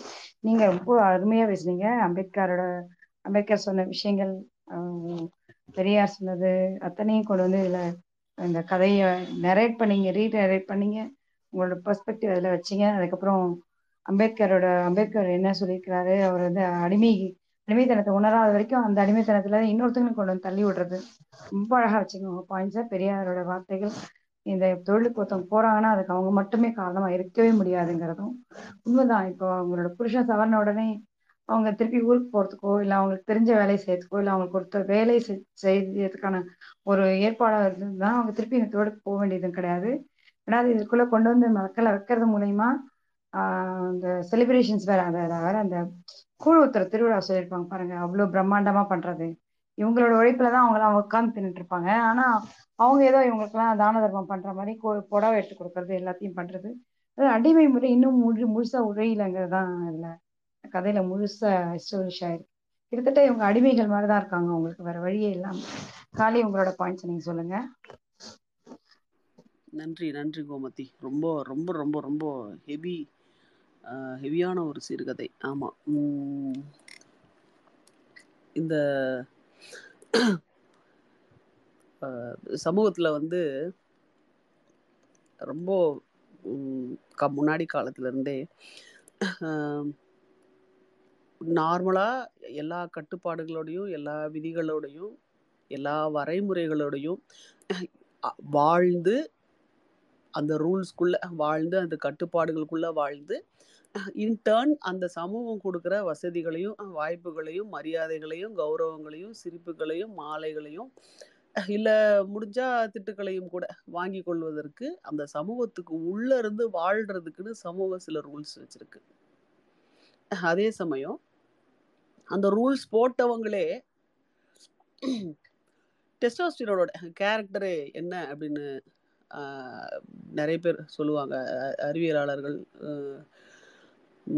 மனோ தத்துவ மனோதத்துவ நிபுணர்கள் சொல்கிறது என்னடனா டெஸ்டோஸ்டிரோன் கேரக்டரு ரூல்ஸை பிரேக் பண்ணுறது தான் ரூல்ஸை போடுறவங்களும் அவங்க தான் இந்த மாதிரி ஒரு சமுதாயத்தை ரூல்ஸோட ஒரு சமுதாயத்தை இந்த இந்த மாதிரி ரூல்ஸ் இதுதான் இந்த சமூகத்தில் வாழ்றதுக்கு ரூல்ஸ் இதில் தான் நீ வந்து வாழணும். இப்படி வாழ்ந்தா உனக்கு கௌரவம் உனக்கு இதெல்லாம் கெ- மாலை இதெல்லாம் கிடைக்கும்.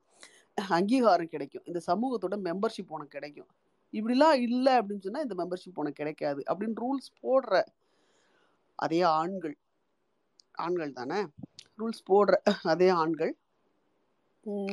அந்த ரூல்ஸை விட்டு வெளியில போய் வாழ்றதுக்கும் ஒரு இடத்த அவங்களே அவங்களுக்கு கிரியேட் பண்ணிக்கிறாங்க. அந்த ரூல்ஸை விட்டு வெளியில் போய் எப்பா என்னப்பா சும்மா ரூல்ஸ் கீல்ஸ் ரூல்ஸை உடைங்கப்பா அப்படின்னு சொல்லி அந்த சமூகத்தை விட்டு வெளியில் போய் ரூல்ஸை வாங்கி வாங்கிக்கிறதுக்கும் பிரேக் பண்ணி வாழ்கிறதுக்கும் ஒரு இடத்த அவங்க உருவாக்கிக்கிறாங்க.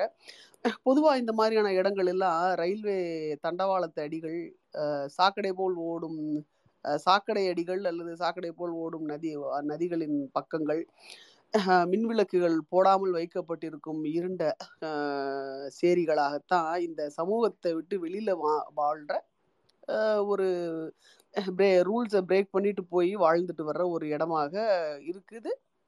அதே இது இன்னும் கொஞ்சம் படம் படைத்த அதிகாரம் படைத்த ஆண்கள் வாழ்வதற்கு இந்த செட்டப்புக்கு இந்த இருட்டுக்கு நாற்றத்துக்கு எல்லாத்துக்கும். இது என்னன்னா இப்போ இந்த கேரக்டரைசேஷன்ல படிச்சோமோ இது எல்லாத்துக்கும் டோட்டல் ஆப்போசிட்டா அதீத வெளிச்சம் அதீத சத்தம் அதீத மனங்கள் எல்லா விதமான பர்ஃப்யூம்ஸ் எல்லாத்தையும் உபயோகித்து இன்னொரு எக்ஸ்ட்ரீம் எக்ஸ்ட்ரீமா இந்த பக்கம் இல்லை எக்ஸ்ட்ரீமா அந்த பக்கம் அப்படின்னு சொல்லிட்டு எல்லா விதமான ஆண்களுக்கும் சமுதாயத்தில் எ- பொருளாதார நிலையில அதிகார நிலையில எல்லா இடத்துல இருக்கிற ஆண்களுக்கும் தான் தானே கட்டமைச்சு தானே போட்டு வச்ச ரூல்ஸை உடைச்சிட்டு வெளியில் போய் ரூல்ஸ் இல்லாமல் வாழ்ந்துட்டு வர்ற ஒரு என்ன ஒரு ஃபார்ம் ஹவுஸ் மாதிரி ஒரு ரிசார்ட் மாதிரி ஒரு ஹாலிடே பிரேக் மாதிரி ஒரு ரீசஸ் பிரேக் மாதிரி போயிட்டு வர்றதுக்கு ஒரு இடத்த இவங்க உருவாக்கி வச்சுக்கிறாங்க. இவங்க தான் உருவாக்கி வச்சிருக்கிறாங்க. அந்த இடத்துல டிமாண்டே இல்லைன்னா சப்ளை இல்லைல்ல. அப்போ உருவாக்கி வச்சது இவங்க தானே. அப்போ அடுத்து இவங்க என்ன அப்போ இந்த இடத்துல டிமாண்ட் கிரியேட் ஆயிடுச்சு. இந்த மாதிரி ஒரு ரூல்ஸை பிரேக் பண்றதுக்கு ஒரு இடம் கிரியேட் பண்ணியாச்சு. அப்போ இந்த இடத்துல யாரை வைக்கிறது? இந்த இடத்துல வைக்கிறவங்களை திரும்ப சமுதாயத்துல இது- பண்ண முடியுமா? சேர்த்துக்க முடியுமா? அப்போ சேர்த்துக்க முடியாது. அப்போ அந்த சமுதாயத்துல சேர்த்து கொள்ளப்படாத சமுதாயத்திலிருந்து விலக்கி வைக்கப்படுற ஒரு குழுவை ஒரு பெ- ஒரு ஒரு ஒரு பெ- ஒரு பாலின ஐ மீன் பெண்கள் குழுவை அங்கே உருவாக்கி அங்கே வச்சிடுறது. மாற்று பாலினத்தவருக்கும் அதுதான் புகழ் பெரும்பாலான சந்தர்ப்பங்களில் அது புகலிடமாகவும் அமைஞ்சிருக்கு. ஏன்னா சமூகத்தின் கண்களில் யாரெல்லாம் பட வேணாம் படக்கூடாது அப்படின்னு சமூகம் நினைக்குதோ இல்லாமல் இவங்கெல்லாம் இல்லாமல் இருந்திருந்தா நல்லா இருக்காதா? இவங்கெல்லாம் செத்தே போயிருந்தாங்கன்னா நல்லா இருக்காதா? இவங்கெல்லாம் பிறக்கவே இருந்திருந்தா நல்லா இருக்காதா? அப்படின்னு சமூகம் யாரெல்லாம் நினைக்குதோ நினைக்கிற மாதிரி சமூகத்தை ஒரு டியூன் பண்ணி வச்சிருக்காங்களோ அவங்கெல்லாம் வாழும் இடமலா இடங்களாகத்தான் இந்த இடம்லாம் நடக்குது. இவங்க அதை சொல்றாங்க இல்லையா? இது இது ஒரு இருக்கும் கா சாக்கடை ஒன்று இருக்கும் அதுக்கு அந்த பக்கம் இருட்டா? உம் எல்- எந்த வசதிகளும் இல்லாத சேரி அப்படின்னு சொல்றாங்க இல்லையா? அந்த இடங்கள் வந்து அமைஞ்சிருக்குது. ஸோ ரொம்ப வந்து எந்த அளவுக்குன்னா சாக்கடை ஒரு ஒரு பெரிய ஃபேக்டரியோடைய சாக்கடை ஒரு பெரிய குடியிருப்பு பகுதிகளோட சாக்கடை ஒரு பெரிய அப்பார்ட்மெண்ட் ஒன்று இருக்கு. அந்த அப்பார்ட்மெண்ட்டுடைய குப்பைகளாக இல்லாம இந்த சாக்கடை ரொம்ப ரொம்ப வித்தியாசமான ஒரு சாக்கடை. அந்த சாக்கடையில் வர்ற தண்ணி எல்லாமே வந்து அந்த ஆண்களுடைய வக்ரமாகவே இருக்கிறது. எந்த அளவுக்குன்னா ஒருத்திக்கு கடன் கொடுத்துட்டு மறுநாள் அவளை கொண்டு போய் ஒரு அஹ், கு- குடிக்க ஊத்தி விட்டு அவளை மொத்தமா மட்டையாக்கி அவளை கொண்டு போய் ஒரு ஒரு ஒரு ஒரு சாக்கடையாகவே அவளை படுக்க வச்சு இந்த இடத்துல எல்லாரும் அவங்களுடைய வக்ரங்களை தீர்த்துக்கலாம் அப்படின்னு சொல்லிட்டு அவனுக்கு அது- அதுல அதுல வேற வேற இருபது ரூபா பதினஞ்சு ரூபா பத்து ரூபா இவன் முதல் போட்டான் இல்லையா? இவனுக்கு வ- வர்ற முதல் போயிடும் இல்லையா? இந்த இது வந்து நாங்க ஒரு தடவை சொல்லியிருக்கேன் ஏற்கனவே. ஒரு பெண்ணை நாங்க வந்து ஒரு என்ஜிஓ சார்பா டெல்லியில மீட்கிறதுக்கான ஒரு பெரிய அட்வென்ச்சர் ஒன்றில் எங்களையே அறியாம சிக்கிட்டோம். அந்த பொண்ணு சொல்லும் கா நைட்டு ஏழு மணிக்கு ஆறு மணிக்கோ ஏழு மணிக்கோ ஆரம்பிச்சது அப்படின்னா அந்நேரம் ஒரு ரேட் ஆரம்பிக்கும் பாருங்க.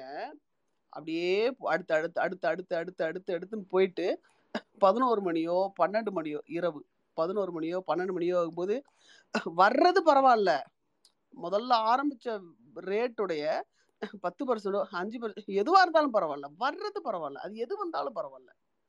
யார் அந்த அந்த அந்த பெண்கள் எல்லாம் வச்சிருக்கிற அந்த ஆள் இருக்காங்களே என்ன வந்தாலும் பரவாயில்ல. கடைசியாக இருக்கிறத வந்து ஒரு ஒரு பத்து ரூபா நோட்டை வச்சுட்டு போனால் கூட பரவாயில்ல. அந்த பத்து ரூபா டீ குடிக்க ஆகும்ல.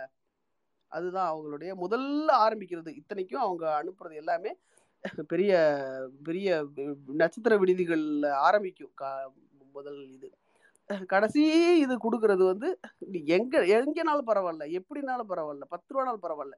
ஆனா பொண்ணை மட்டும் டேமேஜ் பண்ணிடக்கூடாது. ஏன்னா மறுநாள் வந்து அது அவ எந்திரிக்க முடியாம மட்டும் இருந்துடக்கூடாது. அந்த அளவுக்கு வந்து பொண்ணை மட்டும் டேமேஜ் பண்ணிடக்கூடாது. அந்த அளவுக்கு பத்திரமா ஒரு இதை வந்து சொல்லி ஒரு மிரட்டி ஒரு பாதுகாப்போட தாமு உட்காந்த இடத்துல உட்காந்து இருந்த இடத்துல பண்ண ஒரு விஷயம். இவங்க வண்டிகள் வச்சு கண்காணிச்சுட்டு கொஞ்சம் கும்பலா அந்த மாதிரி. ரொம்பவே அந்த அந்த அந்த கடைசி பன்னெண்டு மணி மனநிலையை வந்து இந்த முனியாண்டி அவன் கூட்டாளியோட செஞ்ச அந்த செயலில் நான் பார்த்தேன். ரொம்ப வந்து அப்படியே மனசை உலுக்கி போட்டுருச்சு. இவங்களுடைய வன்மத்துக்கு யாரெல்லாம் ஆளாயிருக்கிறாங்க அப்படின்னா பெண்கள் மட்டும் ஆளாகலை. இதில் கோவிந்தன் மறைமுகமாக ஆளாயிருந்தாலும் பட்னம் அப்படின்றவன் நேரடியாக ஆளாகிறான் அந்த காந்துன்ற குழந்தை நேரடியாக ஆளாகுது. அந்த சேரியில் பிறக்கிற அத்தனை குழந்தைகளுமே அவங்க இதான் அந்த- அந்த அந்த வேற குழந்தையுடைய ரெஃபரன்ஸே வரலையே அப்படின்றத யோசிச்சே தான் படிச்சுட்டு இருந்தேன். கடைசியில் அந்த குழந்தை குப்பை தொட்டியில் இருந்தது. குப்பைத்தொட்டியில இருந்து அந்த குழந்தை எங்க வேணா மற்ற குழந்தைகள் எங்க வேணா போயிருந்திருக்கலாம் இதே மாதிரி இறந்துருக்கலாம் இல்லை என்ன வேணா இருந்திருக்கலாம். பட் அந்த மற்ற குழந்தைகளை பத்தி ரெஃபரன்ஸே ஒண்ணுமே வரலையே அப்படின்ற இது பால்வினை நோயை பற்றி ரெஃபரன்ஸ் வந்துச்சு இவங்களுக்கு ஆகிற நிலைமைகளுக்கு. பட் குழந்தைகளோட ரெஃபரன்ஸ் வரலையே அப்படின்போது கடைசியில வருது அந்த ரெஃபரன்ஸ் ரொம்பவே மனதை வந்து பாரமாக்கிருச்சு இந்த நம்ம இன்னும் எதை பத்தி பேசிக்கிட்டு இருக்கோம் அப்படின்னு சொன்னா சமூகத்துக்கு உள்ள வாழ்ந்துட்டு இருக்கிற பெண்கள் இருக்கு பாத்தீங்களா? ரெண்டு விதமான பெண்கள் இந்த ஆண்கள் கட்டமைச்சு வச்சிருக்கிறாங்க. ஆண்களின் நியாயமும் ஆண்களின் விதிமுறைகளும் கட்டமைச்சு வச்சிருக்கிறது இல்லையா? ரெண்டு விதமான பெண்கள். யாரு? சமூகத்திற்கு உள்ளே வாழும் பெண்கள் சமூகத்திற்கு வெளியே வாழும் வெளியே இவங்க இவங்க உருவாக்கி வச்சிருக்கிற இந்த பெண்கள்.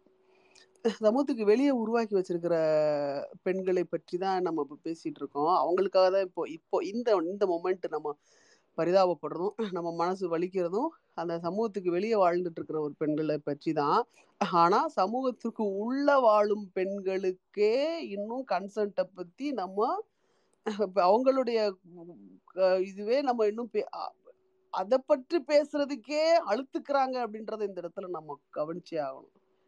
எப்போ வர்றது? சமூகத்திற்கு வெளியில் இருக்கிற பெண்களை பத்தி. அதே மாதிரி இன்னொரு விஷயம் ரொம்ப இதா சொல்லணும்னா சமூகத்துக்கு வெளியில இருக்கிற பெண்கள் என்ன வேணா பண்ணலாம். குடும்பத்திற்கு வெளியில் இருக்கிற பெண்கள் பண்ணுவதை வந்து பண்ணுவோம் எது எதை செய்தாலும் பேசினாலும் அது எந்த கலாச்சார மாண்போ இந்த ஏன்னா அது அந்த இடமே இந்த எதுக்காக வச்சிருக்கிறாங்க? ரூல்ஸை பிரேக் பண்ணுறதுக்கு தானே வச்சிருக்கிறாங்க. அப்போது ரூல்ஸுக்கு உள்ள கட்டுப்பட்டவங்க என்னெல்லாம் பண்ணுவாங்களோ அதை பண்ணாமல் மாறுபட்ட விஷயங்களை பண்ணுவது இவர்களை கிளர்ச்சியுற்று கிளர்ச்சியுற வைக்குது அப்படின்னு சொன்னால் எந்த விஷயங்கள்லாம் சமூகத்துக்கு உள்ளே இருக்கிற பெண்கள் பேசக்கூடாது செய்யக்கூடாதுன்னு சொல்லி வச்சிருக்கிறாங்களோ அந்த விஷயங்களை சமூகத்திற்கு வெளியில இருக்கிறவங்க பேசும்போது செய்யும்போது இவங்களுக்கு ஒரு கிளர்ச்சி உண்டாகுது. அதை அதை பத்தி அவங்க பேசுனா அவங்க மகிழ்ச்சி அடைகிறாங்க அதை பேச சொல்லி தூண்டுறாங்க அதை பண்ண சொல்லி தூண்டுறாங்க நீ தண்ணி அடின்றாங்க நீ கஞ்சா அடின்றாங்க நீ வந்து பேசு அப்படின்றாங்க எல்லாம் பண்ணாச்சு. ஆனா சமூகத்துக்கு உள்ள இருக்கிற பெண்களுக்கு இது எதுக்குமே ஆஹ், அனுமதி இல்லை அப்படின்றது தெரிஞ்ச ஒரு விஷயம்தான். நார்மலா இது இதே மனநிலைய இங்கே நம்ம ட்விட்டரில் கூட பார்க்கலாம் ஒரு ஜஸ்ட் ஒரு இதுக்காக சொல்கிறேன் ரெஃபரன்ஸ்க்காக சொல்கிறேன் எந்த ஐடி மேலேயும் எனக்கு எந்த யூனோ கீழ் நோக்கி பார்க்கும் பார்வை எனக்கு யார் மேலேயும் கிடையாது. ஓரளவு நம்மளை தொடர்ந்து ஃபாலோ பண்ணிட்டு இருக்கவங்கள அது அதை they they would know it by now. ஒரு ஒரு பிட் ஐடி அப்படின்னு அவங்கள செல்ஃப் டிக்ளேர் பண்ணிக்கிட்டவங்க இருக்காங்கன்னு வச்சுக்கோங்களேன். அவங்க பேசுறதையும் எழுதுறதையும் மொத்த பெரும் ரசிப்பது உண்டு. பிட் ஐடி அப்படின்ற அவங்கள செல்ஃப் டிக்ளேர் பண்ணிக்கிட்டவங்க. அப்புறம் சில பேரை இவங்க டிக்ளேர் பண்ணி வச்சிருப்பாங்க. இதெல்லாம் வந்து இந்த மாதிரி ஐடி அப்படின்ற மாதிரி இவங்க வந்து பிராண்ட் பண்ணி வச்சிருப்பாங்க. அவங்க பேசுறதையும் எழுதுறதையும் ரசிக்கிற இதே ஆளுங்க தான். நார்மலான ஐடி. அப்படின்னு ஐடென்டிஃபை ஆகிற பெண்கள். கா- இவங்க ரூல்ஸுக்கு மீறிய காதலை பற்றி பேசும்போதோ காமத்தை பற்றி பேசும்போதோ லபோ லபோ லபோன்னு அடிச்சு வாயிலையும் வயிற்றுலையும் அடிச்சுக்கிறது இதே இதுதான். கிளியரா ஏன் அப்படின்னு சொன்னா இவங்களாம் சமூகத்துக்கு உள்ள இருந்துட்டுல பேசுறாங்க. நீ பிட் ஐடின்னு டிக்ளேர் பண்ணு ரசிக்கிறோம். நீ வந்து ஒரு இந்த பிராண்ட் ஆகு நாங்க நான் பிராண்ட் பண்றேன் உன்னைய. நீ வந்து ஒரு விலைமகள் அப்படின்னு நான் உன்னை பிராண்ட் பண்ண பண்றேன். அதை ஒத்துக்கோ இல்லாட்டி அப்படி ஒத்துக்கிட்ட அப்படின்னா நீ இப்படிலாம் பேசிக்க. ஆனா அதெல்லாம் ஒத்துக்காம நீ ஒரு நார்மலான சமூகத்துல ஒரு நார்மலான ஐடியா இருந்துட்டு எல்லாத்தையும் பத்தி பேசுற ஐடியா ஒரு இருந்துட்டு எல்லாரும் ஒரு ம- மதிக்கிறதுக்கு ஒன்று ஒன்று மதிக்கிறதுக்கு ஒரு ஆளாவது இங்கே இருக்கிற வரைக்கும் நீ வந்து இந்த மாதிரியான சமூகத்துக்கு உள்ளே இருக்கன்னு அர்த்தம். அப்போ நீ இதை பற்றிலாம் பேசவே கூடாது அப்படின்னு சொல்லி. அப்போ சமூகத்துக்கு உள்ளே இருக்கிறவங்களுடைய இந்த இவங்க இவ- இவங்களுடைய கட்டமைப்புக்கு உள்ளே வாழ்ந்துட்டு இருக்கிறவங்களுடைய ம- அந்த மக்களுக்கே இன்னும் வந்து பேசலையே நம்ம எப்போ விலை மாதர்களுடைய நிலையை பற்றி அவர்களுடைய கன்சென்ட் சட்டம் இதை இம்ப்ளிமெண்ட் பண்ணுற பாடிஸாக இருக்கிற சட்டத்தை செயல்படுத்துற ஆளுங்களா இன்ஸ்டிடியூஷன்ஸாக இருக்கிற காவல்துறை உள்பட இதை அவ- அவ- அவங்க உள்பட இதை சென்சிட்டைஸ் பண்ணி விலை மாதர்களுக்கு முடியாதுன்னு சொல்றதுக்கான உரிமை தன்னுடைய கடை மூடிருச்சு அப்படின்னு சொல்றதுக்கான உரிமை பொருள் காலி ஆயிடுச்சு ஸ்டாக் இல்லை அப்படின்னு சொல்றதுக்கான உரிமை இல்ல எனக்கு இன்னைக்கு லீவ் விட்டுட்டேன் அப்படின்னு சொல்றதுக்கான உரிமை. எனக்கு உன்னை பிடிக்கல பொருள் உனக்கு கொடுக்கல அப்படின்னு சொல்றதுக்கான உரிமை. அந்த விலை மாதர்களுக்கும் இருக்கு அப்படின்ற ஒரு விஷயத்த காவல்துறை உட்பட இந்த சமூகத்துக்கு எப்ப சொல்ல முடியும் நம்ம? எப்படி சொல்ல முடியும்? நம்ம தான் சிஸ்டத்துக்கு உள்ள இருக்கிறவங்கள பத்தி பேசுறதுக்கே நம்ம வந்து இன்னும் நம்மளால முடியலையே. அதற்கு வர்ற பின் விளைவுகளை பார்க்கறதுக்கே பயங்கரமா இருக்கே. இவங்களுக்காகலாம் ந- யாரு பேச போறோம்? எப்ப பேச போறோம்? இது முடிஞ்சதுக்கு அப்புறம் அதுக்கு வர முடியுமா? முடியாது. ரெண்டையும் பேரலா தான் பேசி ஆகணும்.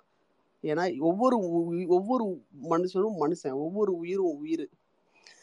இந்த மனுஷன் அப்படின்ற இதுல வந்து ஒட்டுமொத்த இதுவுமே வந்துருது. இந்த இந்த இந்த டாக்ஸிக் இருக்கானுங்க பாத்தீங்களா? அவனுங்களும் இதே டெர்மினாலஜிக்குள்ள வர்றானுங்க அப்படின்றது தான் பேத்தட்டிக்கு பட் அவனுங்களுக்கு மற்ற எல்லா உரிமையும் பிராண்ட் பண்ற ஒதுக்கி வைக்கிற பிராண்ட் பண்ற அதை என்கேஷ் பண்ணிக்கிற அளவுக்கு விஷயங்கள் இருக்கு. என்கேஷ் பண்ணிக்கிற அளவுக்கான வக்ரம் இவங்க மனசுல இருக்குது அப்படின்றதே வந்து ரொம்ப ரொம்ப பெரிய ஒரு ஒரு ஒரு ரொம்ப ரொம்ப ரொம்ப வருத்தத்துக்குரிய ஒரு விஷயம் இல்லையா? ரொம்ப வக்ரமான இந்த தலைப்பு தீட்டு அப்படின்ற ஒரு தலைப்பு கொடுத்தா பொதுவாக நம்ம எல்லாம் எதை எதை எதை யோசிப்போம்? மாதவிடாய் பற்றி எழுதுவோம். தீண்டாமையை பற்றி எழுதுவோம் இல்லையா? ஆனால் இதுவும் ஒரு தீண்டாமை தானே இதுவும் ஒரு ஒதுக்கி வைத்திருக்க சமூகத்தை விட்டு வெளியே பெர்மனண்டா ஒதுக்கி வச்சிருக்கிற நிரந்தர தீட்டாக இவங்களை வச்சிருக்கிற ஒரு அமைப்பு ஒரு ஒரு ஒரு வாழ்க்கை ஒரு வாழ்வியல் ஒரு சேரி அதனுடைய வாழ்வியலை பற்றி எழுதியிருக்கிறது ரொம்ப ரொம்ப புதுசு. தீட்டுன்ற தலைப்புக்கு இவர் இது ஏதோ அஹ் கனையாளியில பரிசு பெற்ற நாவல் சொன் சொன்னாங்க. நாவல் போட்டு குறுநாவலா அல்லது சிறுகதை அப்படின்னு சொன்னாங்க. பட் தலைப்பு சொல்லி எழுத சொன்னாங்களா? இல்லை எப்படி சொன்னாங்கன்னு எனக்கு தெரியல. பட் தீட்டு அப்படின்ற ஒரு விஷயத்த வந்து இந்த பாலியல் தொழில் கூட கனெக்ட் பண்ணது வந்து ரொம்பவே வித்தியாசமான ஒரு விஷயமாவே நான் பார்க்குறேன். ரொம்பவே வித்தியாசமான ஒரு இதை பார்க்குறேன். அந்த பதினஞ்சு வயசு பொண்ணு அதெல்லாம் வந்து எண்ணற்ற எண்ணற்ற அந்த புள்ள மட்டும்தான் தப்பிச்சிருச்சு. காந்த் மட்டும்தான் செத்துட்டான். காமாட்சி மட்டும்தான் பைத்தியம் ஆயிட்டா இது மூணுமே ஒரு- பேத்தட்டிக் எண்டும் பேத்தட்டிக்கான அந்த கேரக்டர்ஸை பொறுத்த மட்டும் அந்த பொண்ணு தவிர பேத்தட்டிக்கான எண்டாக பார்க்கப்பட்டாலும் ஆக்சுவலாக இது ஹாப்பி எண்டிங் இல்லையா? காமாட்சி பைத்தியம் ஆயிட்டா அவளுக்கு இனிமே அவளுடைய அவளுடைய வழி அவளுக்கு தெரிய போறது இல்லை அதனால இது நான் ஒரு ஹாப்பி என்டிங் இந்த ஒரு ஸ்ட்ரெஸ்ஃபுல்லான கதைக்கு இது ஒரு ஹாப்பி என்டிங்கை கொடுத்துருக்கிறாரு அப்படின்றத தான் பார்க்குறேன் இன்னும் வந்து லட்சக்கணக்கான காமாட்சிகள் அவங்களுடைய வாழ்க்கையை அதே வழியோட எந்த வழியோட ஆரம்பிச்சாங்களோ அதே வழியோட தொடர்ந்து நடத்திக்கிட்டு இருக்காங்க அப்படின்றது தான் வந்து நம்ம கவனிக்கணும். எத்தனையோ காந்துக்கள் செத்து போகாமல் தொடர்ந்து பொழைச்சி தேவடியாக்களின் மகனாக தேவடியாக்களின் மகனாக அடுத்த மாமா வேலை செய்யக்கூடிய ஒரு புரோக்கராக அந்த சேரிகளில் வாழ்ந்து ஒன்று பட்னம் மாதிரி அடி வாங்குறவனாகவோ இல்லை மாயாண்டி மாதிரி அடி கொடுக்குறவனாகவோ ஏதோ ஒரு ஒரு ஒரு வாழ்க்கை அவனும் வாழ போகிறான் வாழ்ந்து வாழ்ந்து கோடிக்கண லட்சக்கணக்கான காந்துகள் காந்துக்கள் அந்த மாதிரி வளர்ற ஒரு ஒரு பெயின்ஃபுல்லாக வளர்ற அவ- அவன் அவனுக்கு பெயினோ இல்லை அவன் கு- கொடுக்குற பெயினோ மற்றவன் வாங்கிக்கிற மாதிரியோ வளர்ற ஒரு குழந்தைகளாக லட்சக்கணக்கான பேர் வளர்ந்துட்டு இருக்காங்க. ஸோ காந்த பொறுத்த மட்டும் லக்ஷ்மியை பொறுத்த சாரி காமாட்சியை பொறுத்த மட்டும் நான் நினைக்கிறது என்னன்னா ஹாப்பி என்டிங்காக தான் எனக்கு தெரியுது. இந்த இவங்களுக்கான முடிவு பொதுவாகவே அந்த ஒரு பிள்ளை அந்த ஒரு பிள்ளை சுமதி அந்த ஒரு பிள்ளை தான் தப்பிச்சிச்சு. லட்சக்கணக்கான பெண்கள் சிக்கி அதே யசோதா அந்த யசோதாமாவே ஒரு நாள் சுமதியா வந்த ஒரு அம்மாவா இருக்கு இருந்திருக்கலாம். இந்த இடத்துல அந்த அம்மா அடாப்ட் ஆகி வாழ்ந்துட்டு இருந்திருக்கலாம். யசோதாமா மட்டும் என்ன அது ஹாப்பியாவா வந்திருக்கும். அது இந்த இடத்துல வாழ்ந்து அஹ் த- அந்த இடத்துக்கு அடாப்ட் பண்ணி எப்படி அடாவடியா இருந்தா முதல்ல முதல்ல ஏன்னோ பிஸ்னஸை முடிச்சுட்டு காசை கொடுக்குறோம் இல்லாமல் நாலு அப்பு அப்பி முதல்ல காசை குடுறான்னு முதல்ல வாங்கிக்கிட்டு தொழில் பண்ணுற ஒரு அம்மாவாக இருந்திருக்கும் யசோதா. அதுதான் காமாட்சியுடைய இன்னசென்ஸுக்கும் யசோதாவுடைய கெட்டிகாரத்தனத்துக்கும் உள்ள வித்தியாசம்னு நினைக்கிறேன். ஸோ லட்சக்கணக்கான சுமதிகள் வந்து அகப்பட்டு அதே மோசமான ஒரு வாழ்க்கையில் இருக்கிறதா தான் நான் நினைக்கிறேன். ஸோ இந்த சுமதி காந்த் காமாட்சி பொறுத்த மட்டும் இது ஒரு ஹாப்பி என்டிங் இவ்வளோ ஸ்ட்ரெஸ்ஃபுல்லாக இருந்தாலும் ஹாப்பி என்டிங் கதை. எனக்கு அப்படியே படிக்க படிக்க வாய்ஸ் உள்ள போய்கிட்டே இருந்துச்சு. எனக்கு என்னால் ஒரு ஒரு எனர்ஜியை எடுத்து என்னால் வாசிக்கவே முடியல. ஒரு சில இடங்களில் எனக்கு வாசிக்கவே அப்படியே பதறிச்சு. அந்த அளவுக்கு ஒரு ரொம்ப எமோஷ்னலான கதை. பட் ஓகே இந்த இந்த ரியாலிட்டி என்னன்றத தெரிஞ்சு அந்த பெயினை நமக்கு கடத்துறதன் மூலமாக நமக்கு ஒரு இந்த இந்த விளிம்பு நிலையில இருக்கிற மக்களை பற்றின ஒரு சென்சிட்டிவிட்டியை நம்ம நம்ம உள்ளத்துல உருவாக்கி உருவாக்கி இருக்காருன்னு தான் சொல்லணும். பாத்ரூமுக்கு கா வாட் எவர் ஏன்னோ காசு கொடுக்கணுமா? கான்ட்ராக்ட் காசு கொடுத்து உள்ள டா யூரின் போகிறத விட்டுட்டு அந்த யூரின் போகிறதுக்கு வெளியிலேயே யூரின் போகும்போது யார் மேலேயாவது தெரிக்குதா? அப்படின்னு யாரும் பார்க்க மாட்டாங்க இல்லையா? யாரும் பார்க்கவே மாட்டாங்க. அது ஆனா அந்த அந்த மாதிரி யாராவது போகும்போது நம்ம பார்ப்போம். ஐயோ அவன் கு- சோறு அது உள்ள போகாம இப்படி ஓரமா போறானே. பக்கத்துல ஏதாவது காமாட்சி பிள்ளைய வச்சுட்டு உட்காந்துருக்காளா பிள்ளைய வச்சுட்டு போத்திட்டு படுத்திருக்காளா? அப்படின்றத நம்ம பார்க்க நம்ம மனசு தேடாது. அதுக்கு ஏதாவது ஒரு முடிவு நம்மளால கொடுக்க முடியாது. நம்ம கையில அதிகாரம் இல்லை. தொடர்ந்து நம்ம பேசுவோம். அப்படி அந்த மாதிரியான தீர்வுகளை நோக்கிய பேச்சுக்களை கொண்டிருக்கும். அந்த தீர்வுகளை கையில் கொண்டிருப்பவர்களை அதிகாரத்தை நோக்கி நடத்து நட கொண்டு செல்வதில் கொஞ்சமாவது நம்ம மனசாட்சியோட நடந்து கொள்வதற்கு இந்த விளிம்புநிலை மக்களுடைய வழியை புரிந்து கொள்வது முக்கியம்தான் நினைக்கிறேன் இல்லையா? நன்றி மக்களே. நன்றி நன்றி காளி. பயங்கர எமோஷனலா அதே சமயத்துல அறிவுபூர்வமான ஒரு ஸ்பீச் கொடுத்துருக்கீங்க. கதை படிச்சப்போ எப்படி ஒரு உணர்ச்சி இருந்தா அதே அளவுக்கு உணர்ச்சி நீங்க பேசும்போதும் கடத்திட்டீங்க. அம்மனுக்கு வேற கூழ் ஊத்துறாங்க. அம்மன்லாம் துப்பாதா இவங்கள காரி. ஆனா ரியாலிட்டி அப்படிதான் காளி. நிறைய அம்மன் திருவிழாக்களுடைய பின்னணி இதுதான். அந்த ஊர் தாதா அந்த ஊர் விஷயங்கள் எல்லாம் தலைக்கட்டு. இதுல இன்னொரு விஷயம் வரல பாருங்க. தலைக்கட்டு காசு கேட்பாங்க. இதுல வந்து இவர் ஏதோ அவரோட கையில அந்த காசு போட்டு கங்கை மரன் கச்சேரி வைக்கிறாரு. ஆனா வந்து தலைக்கட்டு காசு கேட்பாங்க ஊர்ல. த- நல்லா டெவலப் ஆன பிளேஸை விட இந்த மாதிரி கொஞ்சம் அண்டர் டெவலப்டு எக்ஸாக்டா சரியோ இல்லையோ ஒரு சென்னை ஃபுல்லா அவங்களுக்கு தெரிஞ்சிருக்கும். ஒரு ஹெச்ஐஜி ஒரு எம்ஐஜி பக்கத்துல ஒரு எல்ஐஜி இருக்கும். அட்லீஸ்ட் ஒரு எல்ஐஜி எல்ஐஜிங்கிறது லோ இன்கம் குரூப் எல்லாருக்கும் தெரிஞ்சிருக்கும். ஷார்ட் ஃபார்ம் ஒரு ஹை இன்கம் குரூப் ஒரு மிடில் இன்கம் குரூப் ஒரு எல்ஐஜி அப்படிதான் பிளான் பண்ணிப்பாங்க சென்னையில பிளான்ட் பிளேசஸ் எல்லாம் அடையார் அண்ணா நகர் அசோக் நகர் இங்க எல்லாமே இப்படிதான் இருக்கும். இது ஒருத்தர் அது ஒருத்தர் அது ஒருத்தர் ஏன்னா லோ இன்கம் குரூப்ல இருக்கவங்க வந்து ஹை இன்கம் குரூப் ஹெல்ப் பண்றதுக்கு இது வயசு வயசாவா இருக்கணும் அப்படின்னு சொல்லிட்டு. இங்க ஹை இன்கம் குரூப்ல இருக்கிற பாலிடிக்ஸ் கணக்கு தெரியாத பாலிடிக்ஸ் அட்லீஸ்ட் ஏதோ ஒரு இடத்துல சேஃபா இருக்கிற மாதிரியும் இல்ல ரொம்ப அப்ரஸ் ஆகாத மாதிரியும் ஒரு இது வந்துடும் ஆனா பட் இங்க எலைஜியில் வந்து அந்த ஊர் அந்த தெருவுல இருக்க ஒரு தாதா சொன்னா எல்லாரும் அந்த கோயிலுக்கான பங்கு பிரித்து தான் ஆகணும் கொடுத்து தான் ஆகணுங்கிறதான் இன்றைய வரைக்கும் நிலைமை. அது சேரி லெவல்ல இன்னும் எப்படி இருக்குங்கிறத வந்து யோசிச்சு பார்க்க முடியும். அதனால இது இதுதான் நிதர்சனம். அது கொஞ்சம் குறைஞ்சிருக்கலாம். இன்னும் இப்போ இன்னும் ஒரு புது ட்ரெண்ட் ஒன்று வந்துருச்சு. விநாயகர் சதுர்த்திக்கு காசு கொடுக்கலன்னா கடையை உடைச்ச உடைச்சிருவாங்க. கேட்கும்போது கொடுக்கலான்னு வச்சுக்கோங்க. அந்த அளவுக்குலாம் இப்போ போயிட்டு இருக்குது இந்த மாதிரியான வசூல் விஷயங்கள். அந்த வசூல் விஷயங்கள்லாம் இதில் வரல. வெறும்னா அந்த என்ன சொல்றது? உடல் தொழிலும் அதை சார்ந்திருக்கிற பா பா- பாலியல் தொழிலும் அதை சார்ந்திருக்கிற பாலிடிக்ஸ் மட்டும்தான் இந்த கதையில பேசப்பட்டிருக்கு. ஆனால் ரொம்ப டீட்டெயிலாக அதில் இருக்கிற டைமென்ஷன்ஸ் எவ்வளோங்கிறது வந்து இந்த கதையில பார்த்துருக்கோம் காலி உங்களோட பெர்ஸ்பெக்டிவ் சூப்பர் இதை நான் எதிர்பார்த்தேன். உங்ககிட்ட இருந்து கிடைக்கும்னு சொல்லிட்டு. எக்ஸாக்டா இதுதானே? இந்த இந்த பிங்க் படத்துலயும் அதே தானே அந்த நீ வந்து இப்படியே இரு. நீ இப்படி முரட்டத்தனமா தேவையா இருக்கதான் எனக்கு ரொம்ப பிடிச்சிருக்கு. அப்படிங்கிறத அவன் பேசுவான். ஆஹ் இல்ல இல்ல இல்ல என்னை விட்டுரு அப்படின்னு அவன் கதறும் போது இல்ல இல்ல நீ முரட்டுத்தனமா இப்படியே இரு. அதுதான் அப்படிதான் எனக்கு பிடிச்சிருக்கு ஒண்ணு அப்படின்னு தான் பேசுவான். அத அதுதான். நிறைய மக்களுடைய இதுதான் அப்படிதான். நீ நான் கூப்பிட்டா வரணும். அப்படின்னா நீ உன்னை வந்து கொஞ்சி கொஞ்சி வச்சுக்கிட்டு விட்டுருவேன். அப்படி இல்லையா? இது ஹை லெவல் நீங்க சொன்ன மாதிரி ஒரு படோடோபமான ஒரு இடத்துலயும் அதுதான் அப்படி இல்லையா? வந்து உன்னை போட்டு நீ வந்து ஒருங்கி போயிட்டு இல்லை ஏழு மணிக்கு மேல வீட்டை விட்டு வெளில வராத பொண்ணா வீட்டுக்குள்ள போய் புந்துக்கும் அந்த கொடுத்துருக்குற கட்டமைப்புல கல்யாணம் பண்ணி எங்க போட்டி பெத்துக்கிட்டு புருஷன் சொல்றத கேட்டுக்கிட்டு அந்த அந்த செட்டப்புக்குள்ள இருந்துக்கும் அதை விட்டு நீ வெளியில வரணும்னா சின்ன விஷயமா வெளியில வரணும்னா கூட ஆஹ் நீ இந்த எண்டுக்கு தான் வரணும். நடுவுல ஒரு ஸ்டாண்ட் எடுக்கிற பெண்களை தான் தாங்க முடியாது.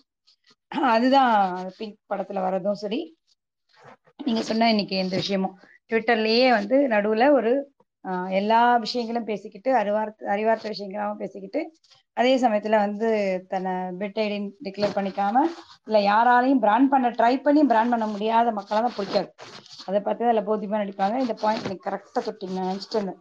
இதை படிக்கும் பொழுதே இது இது இப்படி இருக்குது இல்லை இது போன வாரம் பேசினதுக்கும் அதுக்கு முதல வாரம் பேசினதுக்கும் இந்த க- இதுக்கும் ஒரு ஒரு கனெக்ட் போன தடவை பேசினது எல்லாமே வந்து அது இப்படி ஒரு கதையா நீங்க படிச்சுட்டு போயிட்டீங்கன்னா இதுல ஒரு உச்சிக்கோட்டைக்கு போய் கேட்டு போயிடுவாங்க இது ஆக்சுவலா நம்ம வந்து இந்த டாய்லெட் சீட் மாதிரியான ஒரு புத்தகத்தை படிக்காம இந்த மாதிரி ஒரு புத்தகத்தை படிச்சுட்டு போனோம்னு வச்சுக்கோங்க எல்லாரும் நல்லா உச்சிக்கொட்டி ஐயோ பாவம் ஐயோ பாவம் சொல்லிட்டு கேட்டுட்டு போயிடலாம். அது ஈஸி ஆனா நீங்க டாய்லெட் சீட்டையும் பேசுவோம் இந்த கதைகளையும் பேசுவோம் ஆஹ் கௌரி லங்கேஷையும் பேசுவோம் அப்படிங்கறதா இங்க ஒரு பிரச்சனை. அது நம்ம செஞ்சுதான் ஆகணும். அதுதான் நம்மளோட வேலை. இவங்களுடைய கட்டுத்திட்டங்களுக்குள்ள வர்றதுக்கான இது கிடையாது நமக்கு. ஏன்னா உலகம் வந்து எல்லாமே சேர்ந்ததுதான் உலகம். எல்லா பிரச்சனைகளையும் பேசணும் அதுதான் முக்கியமான விஷயங்கிறது சொல்லிடுறேன். ஓகே. மொடோனா நீங்க பேசுறீங்க அடுத்து செல்வகுமார் நீங்க பேசுங்க. வணக்கம் மக்களே. ரொம்ப ரொம்ப டீப்பான கதை. ஃபஸ்ட்டு காளி சொன்னாங்க ஜஸ்டிஃபை பண்ணனா இல்லையான்னு தெரியலன்னு லாங்குவேஜுக்கு. மேபி அவங்க ஸ்டாண்டர்டுக்கு அப்படின்னு நினைக்கிறாங்க நினைக்கிறேன். எங்களுக்கு கேட்டதுக்கு ரொம்ப ரொம்ப கனெக்டடாக இருந்தது அந்த கதை. அப்புறம் இதை வாசிக்கிறது ரொம்ப கஷ்டம்தான். முன்னாடி இதே போன்ற கதைகள் வந்து வாசிப்பு அனுபவம் இல்லைன்னா முதல் தடவை நம்ம எச்சில விழுங்கிட்டே தான் வாசிக்க வேண்டிய ஒரு ஒரு கனமான ஒரு கதை தான் இது முன்னாடி நான் இந்த கதை கேள்விப்பட்டிருக்கேன். ஆனால் இவருடைய வேற ஏதோ கவிதை தொகுப்பு படிச்சிருக்கேன். அதனால கொஞ்சம் புரிஞ்சுக்க முடிஞ்சுது. இது பூமணி ஆதவந்தி சன்யா பிரான்சிஸ் கிருபா அந்த வரிசையில் அதெல்லாம் கூட அவங்களுடைய கதைகளில் ஏதோ ஒரே ஒரு கேரக்டர் வந்து நம்ம குரத்தி முடக்கு கூட படித்தோம் இது அவங்களுடைய வாழ்வியலை சொல்கிறதா இருக்கும். இது ஒருத்தரோட மட்டும் நிற்காம ஒட்டுமொத்தமா வரிக்கு வரி வரிக்கு வரி அஹ், மூச்சு விடாம இடைவிடாம அந்த வலிகளையும் அந்த வாழ்வியலையும் அப்படி அப்படியே கடத்திட்டே போறது. எந்த இடத்துலயும் இங்க ஒரு ப்ரீதிங்கே கிடையாது. ஒரே ஒரு நம்பிக்கையின் கீற்றா பார்க்கப்படுறது அந்த சுமதியை வந்து ரயில் ஏற்றி விட்டது கூட. அதை கூட நம்ம படிக்கிறவங்க இப்போ இங்கே ஆறுதலாக எடுத்துக்க வேண்டியது இருக்குது கொஞ்ச நேரம் கழிச்சு யோசிச்சு பார்த்தா அந்த பதினைந்து வயசு பொண்ணு ரயில் ஏற்றி விட்டா அது எந்த நகரத்தில் போய் இறங்குனா அங்கே யாரு நீ பிராத்தலுக்கு கூப்பிடுவாங்களோ? ஏன்னா மூணு வேளையும் பசிக்கும்ல. மறுபடியும் சோறு வேணுமே. ஒரே ஒரு நேரம் மட்டும் பசின்னு இருந்துட்டா பிரச்சனையே இல்லை. இல்லை பசிங்கிறது ஒன்று இல்லாமே இருந்துட்டா பிரச்சனையே கிடையாது. ஆனால் அந்த பயத்தை நம்ம எடுத்துக்க வேண்டாம். நம்ம மறந்துடுவோம் அந்த ஒரு பார்ட்டை மறந்துடுவோம் நல்லா இருந்துட்டா அவ போயிட்டா ரயில் ஏறிட்டா வேற எங்கேயாவது போய் பொழைச்சிக்கிட்டா அப்படின்னு அந்த ஒரு நம்பிக்கையை தான் இவளுமே எடுத்துட்டு போறா. காமாட்சியுமே அந்த ஒரு நம்பிக்கையை தான். நான் ஏதோ ஒன்று என்னால் இத்தனை நாள் பட்டதுக்கு ஒரு ஏதோ கரை சேர்த்துன ஒரு மாதிரி ஒரு நிம்மதியாவது எனக்கு இருக்கு அப்படின்னு. அந்த ஒரு நிம்மதி அடுத்து வர்ற ஒரு பத்து நாளோ பதினஞ்சு நாளோ இல்லை ஒரு மாசக்கணக்குலயோ ஏதோ ஒரு ஆறுதல் கொடுக்கும் அப்படின்னு. ஏன்னா இந்த கதை முழுக்கவும் ஒரு நம்பிக்கையை வந்து தேடுறது வந்து ரொம்ப கஷ்டம். அதாவது சாதாரணமான வாழ்க்கை வாழ்றவங்க இயல்பு வாழ்க்கை வாழ்றவங்க வேலைக்கு போறவங்க சாப்பிட்றவங்க படுத்து தூங்குறவங்களுக்கு வந்து அது எப்படின்னு தெரியல. அவங்களே வந்து ஓவர் டிப்ரெஷன் எனக்கு வாழ்க்கைக்கு நம்பிக்கையே இல்லை அப்படின்ட்டு இருக்காங்க இந்த இவர்களுடைய வாழ்வியல்லாம் பார்த்தீங்கன்னா அது எங்க எந்த வரியில தேடுறது எந்த வார்த்தையில தேடுறது எவ்வளவு கொடுக்க வேண்டியது இருக்குங்கிறது தெரியல. இது ஒரு நாள் ஒரு ராத்திரி ஒரு விஷயங்கள்னால மாறக்கூடிய விஷயமே கிடையாது. அஹ் காலங்காலமா கட்டமைக்கப்பட்ட ஒரு விஷயம். இந்த முடிச்சுகளை எல்லாம் அவிழ்க்கிறதுக்கு இன்னும் எத்தனை காலம் ஆகும்னு கூட தெரியல. ஆஹ் அப்படி ஒரு இயங்கிக்கிட்டு இருக்கிறது தான். எனக்கு இந்த கதை வந்து ஓரளவுக்கு ஒரு இருபது முப்பது பர்சன்டேஜ் வந்து நே நேரடியான ஒரு அனுபவம் தொடர்பாகவே புரிஞ்சுக்க முடியுது. அதே ரயில்வே அடியோரம். அந்த கதையில் வர்ற ராணின்னு வந்தாங்க. என்ன எனக்கு தெரிஞ்சவங்க ராணி அம்மா. ராணி அம்மான்னு சொல்கிறவங்க வந்து இருந்தாங்க. அவங்க எனக்கு அப்படியே கண்ணு முன்னாடி வந்துட்டு போனாங்க. அந்த யசோதா அப்படிங்கிற கதாபாத்திரம் இந்த ராணி அம்மாவோட கதாபாத்திரம் அப்படியே இருக்கும். அவங்க வந்து நாங்கள் ஒரு பெரிய லைன் வீட்டில் குடியிருந்தோம். ஆறு வீடு ஆறு ஏழு வீடு இருக்கும். அந்த ஒரு ஓட்டி வீட்டில் ஒரு கவுண்டர் ஒருத்தர் வீட்டில் தான் நாங்கள் ஒரு குடியிருந்தோம். அந்த வீட்டில் வந்து ஃபுல்லாக அந்த மொத்த வாசலும் கூட்டி மொழ்கி தொட்டி எல்லாம் க்ளீன் பண்ணி பாத்ரூம் எல்லாம் க்ளீன் பண்ணி கொடுத்துட்டு போகிறது அப்புறம் இந்த பொங்கல் விசேஷம் எதுனாலும் வர்றது. அந்த மொத்த ஊருக்கும் அந்த ராணியம்மா அப்படிங்கிறவங்க வந்து வந்து வே வேலைகள்லாம் செஞ்சு கொடுத்துட்டு போவாங்க. வந்து செய்யறதுக்கு முன்னாடியே வந்து ஒரு கோட்டருக்கு வந்து காசு வந்து கேட்டுப்பாங்க. நீங்கள் முதல்ல காசு எடுத்து வைங்க. நான் அதை ஒரு ஒன்று போட்டால் தான் எனக்கு வேலை நடக்கும் அப்படின்னு சொல்லிட்டு வருவாங்க. ராணியம்மா எங்கப்பா வே- வேலை இருக்கு. அது பண்ணணும் இது பண்ணணும் எங்க கேட்டாலும் அங்க ஊர் அங்க ஊர்ல சொல்ற பதில் வந்து அங்க பாருங்க ஒயின் ஷாப்ல கிடப்பா. இல்லைன்னா கருப்பராயன் கோயில் பக்கத்துல எங்கேயாச்சும் உளுந்து கிடப்பா. இல்ல ரயில் ரோட் பாரு. இல்லைன்னா குடிசைக்கு போய் பாரு எங்கேயாச்சும் இருப்பா அப்படிங்கிற ஒரு பதில் வந்து பரவலா கேட்க முடியும். ஆஹ் இந்த யசோதா அம்மாவுடைய அந்த மொத்த இதுவும்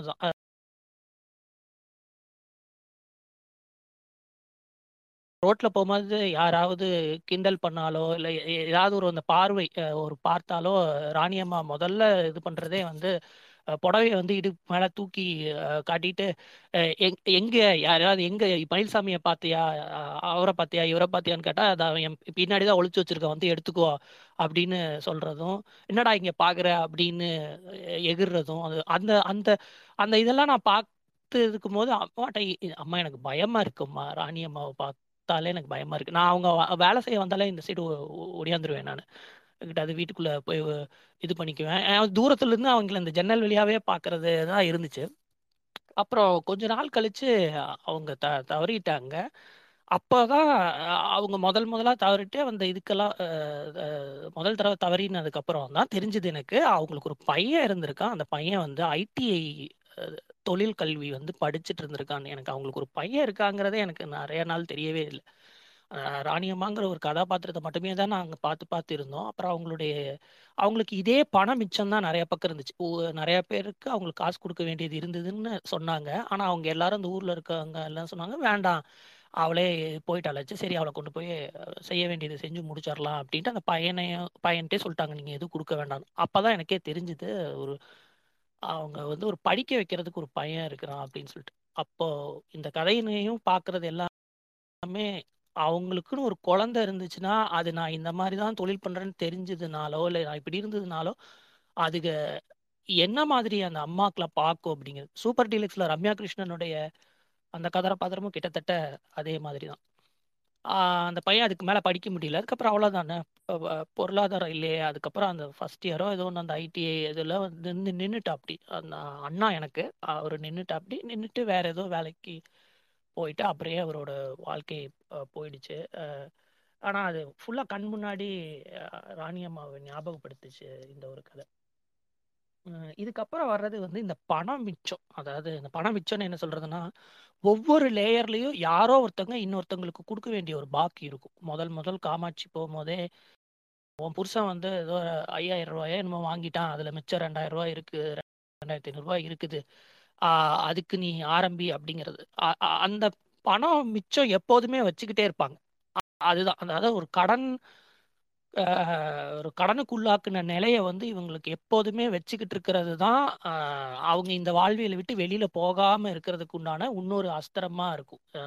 இவங்க இந்த தாமுங்கிறவங்க கிட்ட இவங்களுக்கு கடன் ஒரு ரெண்டாயிரம் மிச்சம் இருக்கும். தாமுங்கிறவன் போலீஸ்காரங்களுக்கு கொடுக்க வேண்டிய மாமூல் கடன் வந்து வேற ஏதாவது இன்னொருத்த அடுத்த மேல இருக்க முதலாளிக்கு கொடுக்க வேண்டியது ஒரு இருபதாயிரம் இருக்கலாம்.